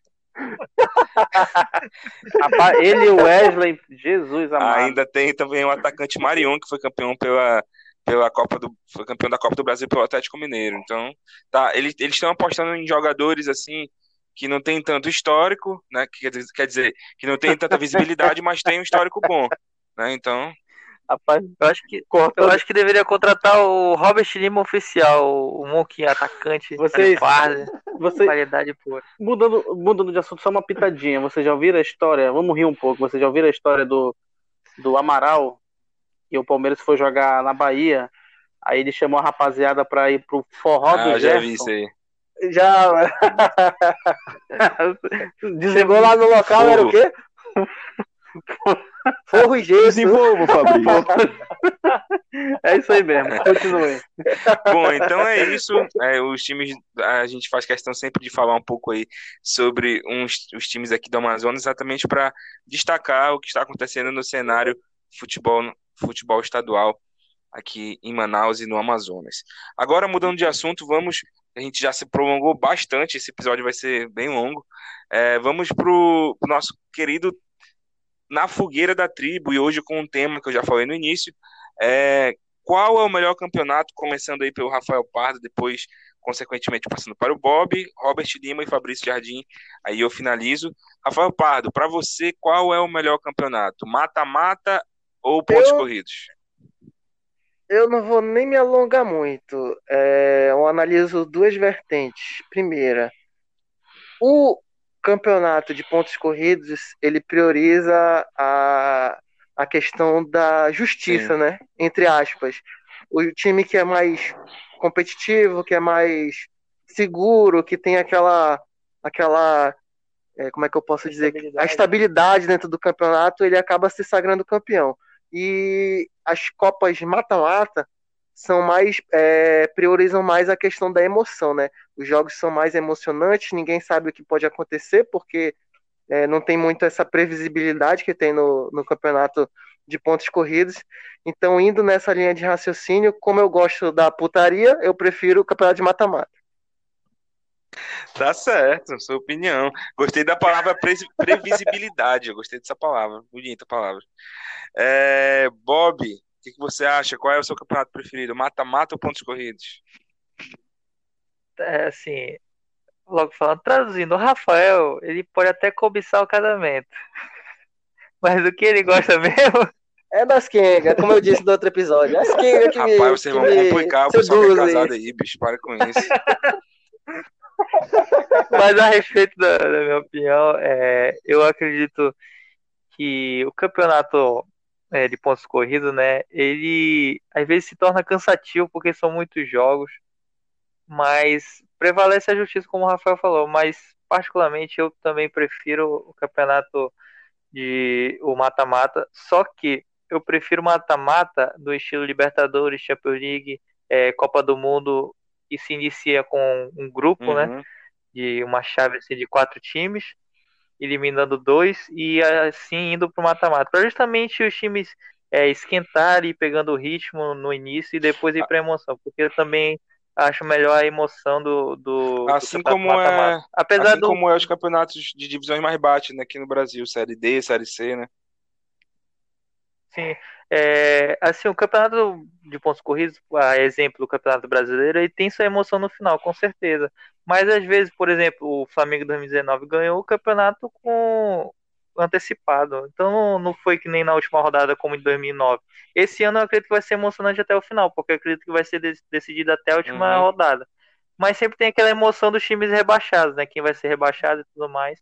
Só que eu também prefiro o campeonato mata-mata. Aí, tá certo. Robert Lima, sua opinião, nosso convidado aí. Cara, assim, como diz meu amigo Rafael Pardo, o Corinthians nasceu nos anos 2000. Então, nos anos 2000. Eu tô até me passando, que eu não tô idolatrando meu Corinthians. Então, em pontos corridos, no século, vocês podem até me corrigir, o Corinthians é que manda. Porque foi muitos títulos em pontos corridos. Agora em mata-mata tem, muita emoção. Eu tiro pela Libertadores.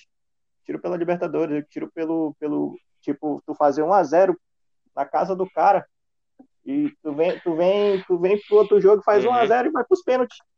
E nos pênaltis tu decide um jogo que tu fica, meu Deus, tem a vez que nem merece, mas por um erro que tu tem no jogo, tu acaba perdendo o jogo. E como diz meu amigo Fabrício, fora os ameaços. Só para reiterar a informação que o nosso querido Robert Lima trouxe, realmente o Corinthians é o maior campeão do Brasileirão aí na era dos pontos corridos. Desde 2003 para cá, que foi quando começou aí a era dos pontos corridos, foram 4 títulos pro nosso querido Corinthians. É isso mesmo. Fabrício, sua opinião? Então, eu acredito que do jeito que está distribuído os torneios, para mim está muito bom. Se tem uma coisa, acho que foi a única coisa que a CBF copiou da Europa, da UEFA, e que eu acho que foi muito bom, foi justamente o Campeonato Brasileiro de Pontos Corridos. Premia, para mim acho que é o certo e coerente, premiar aí o melhor clube. Joguei dentro e joguei na tua casa. E venci aqui e venci lá. Então, joguei com todos os clubes e eu sou campeão e não tem conversa. A gente já tem o Campeonato Estadual, que é mata-mata, a gente já tem Copa do Brasil, já tem Libertadores. Então, deixa o Campeonato Brasileiro em pontos corridos que tá bom demais. Então, agora sim, em questão de emoção, acho que o mata-mata é um torneio imprevisível. Tanto é que 87 é do Sport, não do Flamengo. Tá certo. Então, mas assim, em termos assim, de premiar aquele time que tem o melhor elenco, que tem a melhor estrutura, sempre vai largar na frente no torneio de pontos corridos. E ultimamente o Campeonato Brasileiro vem se tornando chato, muito por conta também da estrutura dos clubes. Cruzeiro, que depois deu uma caída, aí vem o Corinthians, que também deu uma caída, melhorou e deu uma caída, e o Palmeiras e o Flamengo, que iniciou em 2015, eles estão meio que se estabilizando, estão levando ainda surfando ainda na onda das boas administrações passadas. Então o Campeonato Brasileiro ele vem se tornando um pouco chato por conta disso, dos bons investimentos, mas a partir do momento que outros clubes começarem a melhorar, tiver pelo menos uns 5 clubes no mesmo nível, o Campeonato Brasileiro vai ficar do estilo que está esse ano. Vai ser decidido sempre nas últimas rodadas. E eu acho que assim é muito mais legal, né? Por exemplo, o Campeonato Brasileiro de 2009, quando o Flamengo foi campeão brasileiro e os Palmeiras, que era cogitado para ser campeão, não foi nem no G4, né? Não pegou nem Libertadores. O que aconteceu? O Flamengo foi campeão aí na última rodada, né? Contra o Santos, ou contra o Grêmio, perdão. O Palmeiras disputando o título, o Inter disputando o título, o São Paulo disputando o título, então era uma moçada que estava aí disputando. Mas com relação ao assunto, não tem como não preferir um campeonato mata-mata, né? O campeonato mata-mata realmente traz muito mais emoção, né? Times pequenos, né, relativamente pequenos, ou com um elenco tecnicamente inferior, podem ser campeão, assim como aconteceu em 2005, se eu não me engano, que o Santo André foi campeão contra o Flamengo da Copa do Brasil. Então, campeonatos mata-mata oferecem esse tipo de emoção, surpresas, né? Quem poderia imaginar a final de um campeonato brasileiro, de um campeonato, por exemplo, Vasco e Coritiba, que o Vasco foi campeão da Copa do Brasil. Pode falar. Não vê essa surpresa. O Reis surpreendeu o Flamengo também aí, né?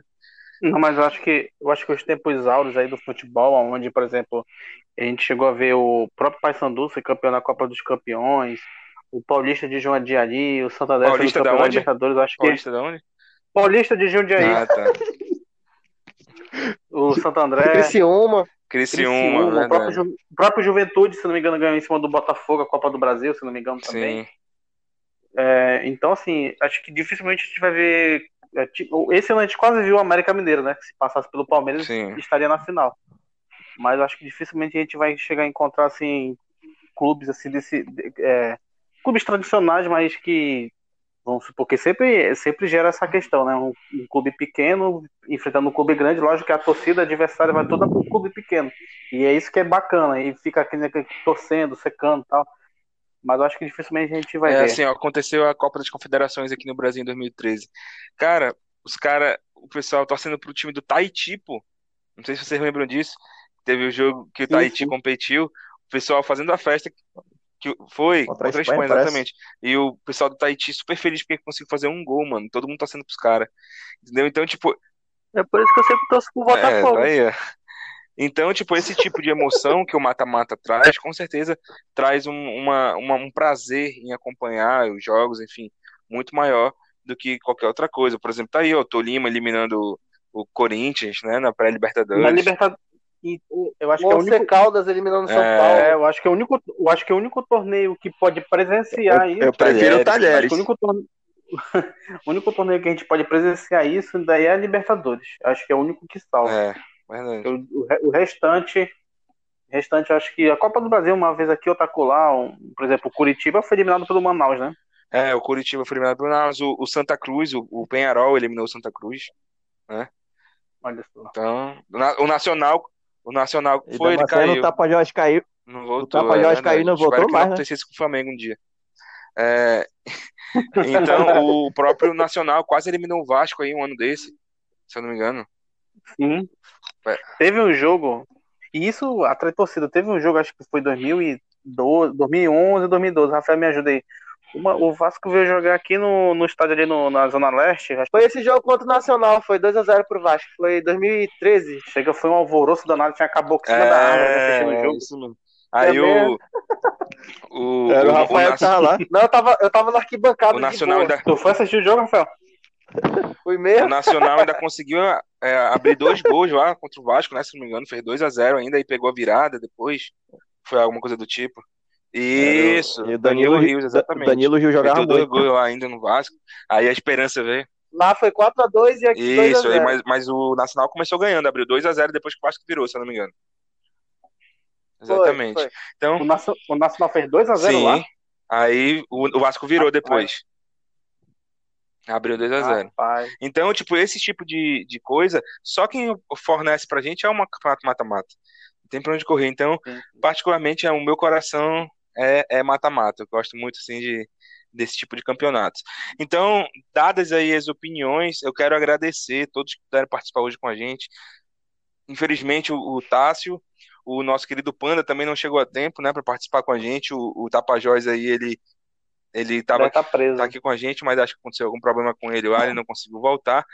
Mas, como eu sempre faço, quero oferecer aí a palavra, os comentários finais aí pro nosso querido Rafael Pardo. Diga lá, Rafael. Eu queria só fazer um adendo aí. O Tapajós me mandou mensagem aqui no WhatsApp. Ele falou que teve um problema técnico aí com a internet e a internet dele caiu de uma forma que parecia o Botafogo, não conseguiu mais voltar. Ligue para a central da NET e efetue seu pagamento urgente. É tipo isso. Tá certo. Bob, diga lá seus comentários finais. Meu, 2 coisinhas. O primeiro é o desafio para os ouvintes para compartilhar esse episódio ou outro que você preferir para 3 pessoas, 3 amigos, fazer essas pessoas ouvirem para divulgar nosso trabalho. E o outro é, quem tiver roupa de Carmen Miranda pode ir já se adiantando e guardando pra gente que o Fabrício vai usar. Com certeza, isso sem sombra de dúvida ele vai usar. Robert Lima, queria agradecer sua participação com a gente aí, tenho certeza que você vai voltar mais vezes, mas diga aí seus comentários finais. Cara, eu primeiramente queria agradecer pelo convite. Eu, como eu falei, eu sou um fã pelos meus amigos, entendeu? Desejo muito sucesso, muito sucesso. Eu acho legal a zoeira, eu acho legal o tipo de brincadeira que vocês tiram durante esse bate-papo. E eu acho muito divertido. Eu, assim como vocês estão rindo, eu também, quando eu tô ouvindo, eu começo a rir sozinho, sabe? E, tipo, é tão divertido falar sobre futebol, falar sobre zoeira, porque a maioria hoje, graças a Deus, não querendo o que está acontecendo hoje no Brasil, que é esse Covid. Mas antes, quando tinha torcida, era muita briga, era muita rivalidade demais, entendeu? E essa rivalidade, vamos dizer que parou muito, porque todo mundo está nas suas casas, todo mundo não sai da sua casa. E, assim, a zoeira que vocês trazem, a alegria que vocês trazem para o pessoal que escuta é muito bacana, porque a gente acaba interagindo, entendeu? A gente acaba interagindo. E no dia que teve o jogo do FAST, que vocês tiveram lá no Jornal do Comércio, foi muito bacana, foi muito divertido. Desejo sucesso, obrigado pela oportunidade. Vamos dizer assim, que vocês têm um fã. Eu acho que os outros amigos também são fã de vocês. Eu só desejo sucesso para cada um, porque é um negócio bom, é um podcast muito animado e divertido, que traz alegria. É isso até aí, obrigado. A gente agradece aí os comentários do Robert Lima. Caiu até uma lágrima, só não disse da onde, né? Então... Vai tomar logo sua bezetacil. Aquela lágrima marrom, né?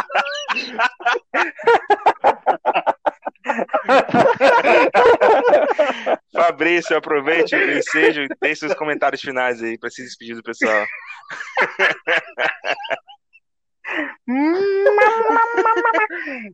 Bem, meus amigos, na verdade, Ai, mano, eu não vou cortar nada disso não, tá? Só pra falar. Não, tem que ficar.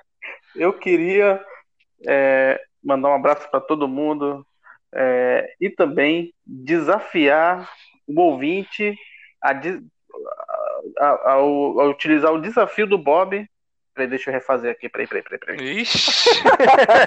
Não é porque vocês estão fazendo eu rir, aí eu tô rindo. Fala, gago. Na verdade, mandar um abraço para todo mundo e desafiar o ouvinte a ouvir o desafio do Bob, que foi quase 1 hora e 40. Se o ouvinte chegar até nesse minuto, é porque realmente ele gosta, tá bom demais. Ele gosta. Então é isso, ó. Quero mandar um salve aqui, ó, que eu estou acessando aqui os nossos ouvintes, né, a gente, através da plataforma que a gente utiliza para gravar aqui os programas e para postar os programas para vocês. O pessoal vai, vocês vão ficar felizes com o que eu vou falar agora. A gente tem ouvinte, sabe aonde? Nos Estados Unidos, tá, papai? Ué, mais precisamente nos estados de Washington, Texas e Ohio. Então quero mandar... Alright, ok. Como assim? É o Biden e o Trump. O Trump saiu da Casa Branca e começou a ouvir a gente. Oh my goodness! Vários ouvintes aí. Será que eles estão entendendo o que eu estou falando em inglês? Que isso, America? Eu quero só explicar pro pessoal, porque aqui através da plataforma do Anchor, a gente tem aqui o nosso perfil do Tribo da Bola e eles oferecem todo o desempenho do podcast e tudo mais, e a localização geográfica. 92% dos ouvintes são do Brasil e 7% dos ouvintes também nos Estados Unidos. Então, Bicho, eu saquei. Na verdade, quando a gente for lá no Jornal do Comércio, lá tu viu o carinha falando lá que os donos moravam nos Estados Unidos, a gente tá lascado, mano. É o cara que tá ouvindo essa parte. Não faz sentido, né? A parte é pra pensar nisso, não. Ele quer saber o que a gente tá fazendo. Na casa caiu pra todo mundo, mano. Um abraço, então. Quero agradecer você que acompanhou até agora esse programa. Muito obrigado. Se você acompanhou até agora é porque realmente você gosta muito da gente. Então, um grande abraço para você. Não esquece de seguir a gente nas nossas redes sociais, no Instagram, @Tribo da Bola Oficial, agora, igual o nosso querido Robert Lima. Tribo da Bola Oficial. Então, siga lá a gente. Também, se você prefere ouvir através do computador ou algo do tipo, vá lá e conheça também o site do Jornal do Comércio, onde, além de ficar bem informado, você também pode acompanhar o podcast Tribo da Bola. Só ir lá no portal do Jornal do Comércio e procurar a aba podcast, né? Então, lá na aba podcast, você pode clicar e vai aparecer a janelinha do Tribo da Bola no site www.jcam.com.br. Então é isso. Pode falar. Damasceno, só uma última situação, é porque o Fabrício colocou bem essa situação, né? Então eu queria já deixar aqui um abraço. Abraço, chefinho. Pronto, tá feito. Tá certo. Ó, só para constar, para quem não sabe, você que às vezes eu recebo algumas mensagens perguntando onde é que pode ouvir o podcast e tudo mais. Você pode ouvir, além de ouvir no Anchor, você pode ouvir no Spotify, claro, no Rádio Public, no aplicativo, no Pocket Casts também, no podcast do Google e no site Breaker. Você pode ouvir também o nosso podcast. Em breve a gente vai estar indo também para o podcast da Apple e também para o Deezer, né? O pessoal me cobra muito para ir para o Deezer, principalmente nosso amigo Joedson. Um abraço, Jojo, sempre me cobra, manda mensagem para mim. Então é isso, muito obrigado a você que acompanhou a gente. Semana que vem a gente está de volta. Se você tiver alguma sugestão de tema, quiser dar alguma sugestão, até mesmo para a gente melhorar o nosso podcast, fique à vontade, vá na nossa rede social e manda um direct para a gente lá no Instagram, @Tribo da Bola Oficial. Então é isso, um grande abraço e até semana que vem, valeu! Chegou ao fim mais um episódio do podcast Tribo da Bola. Siga-nos nas nossas redes sociais para participar de sorteios e interagir conosco. @Tribo da Bola Oficial. Um grande abraço e até o próximo programa.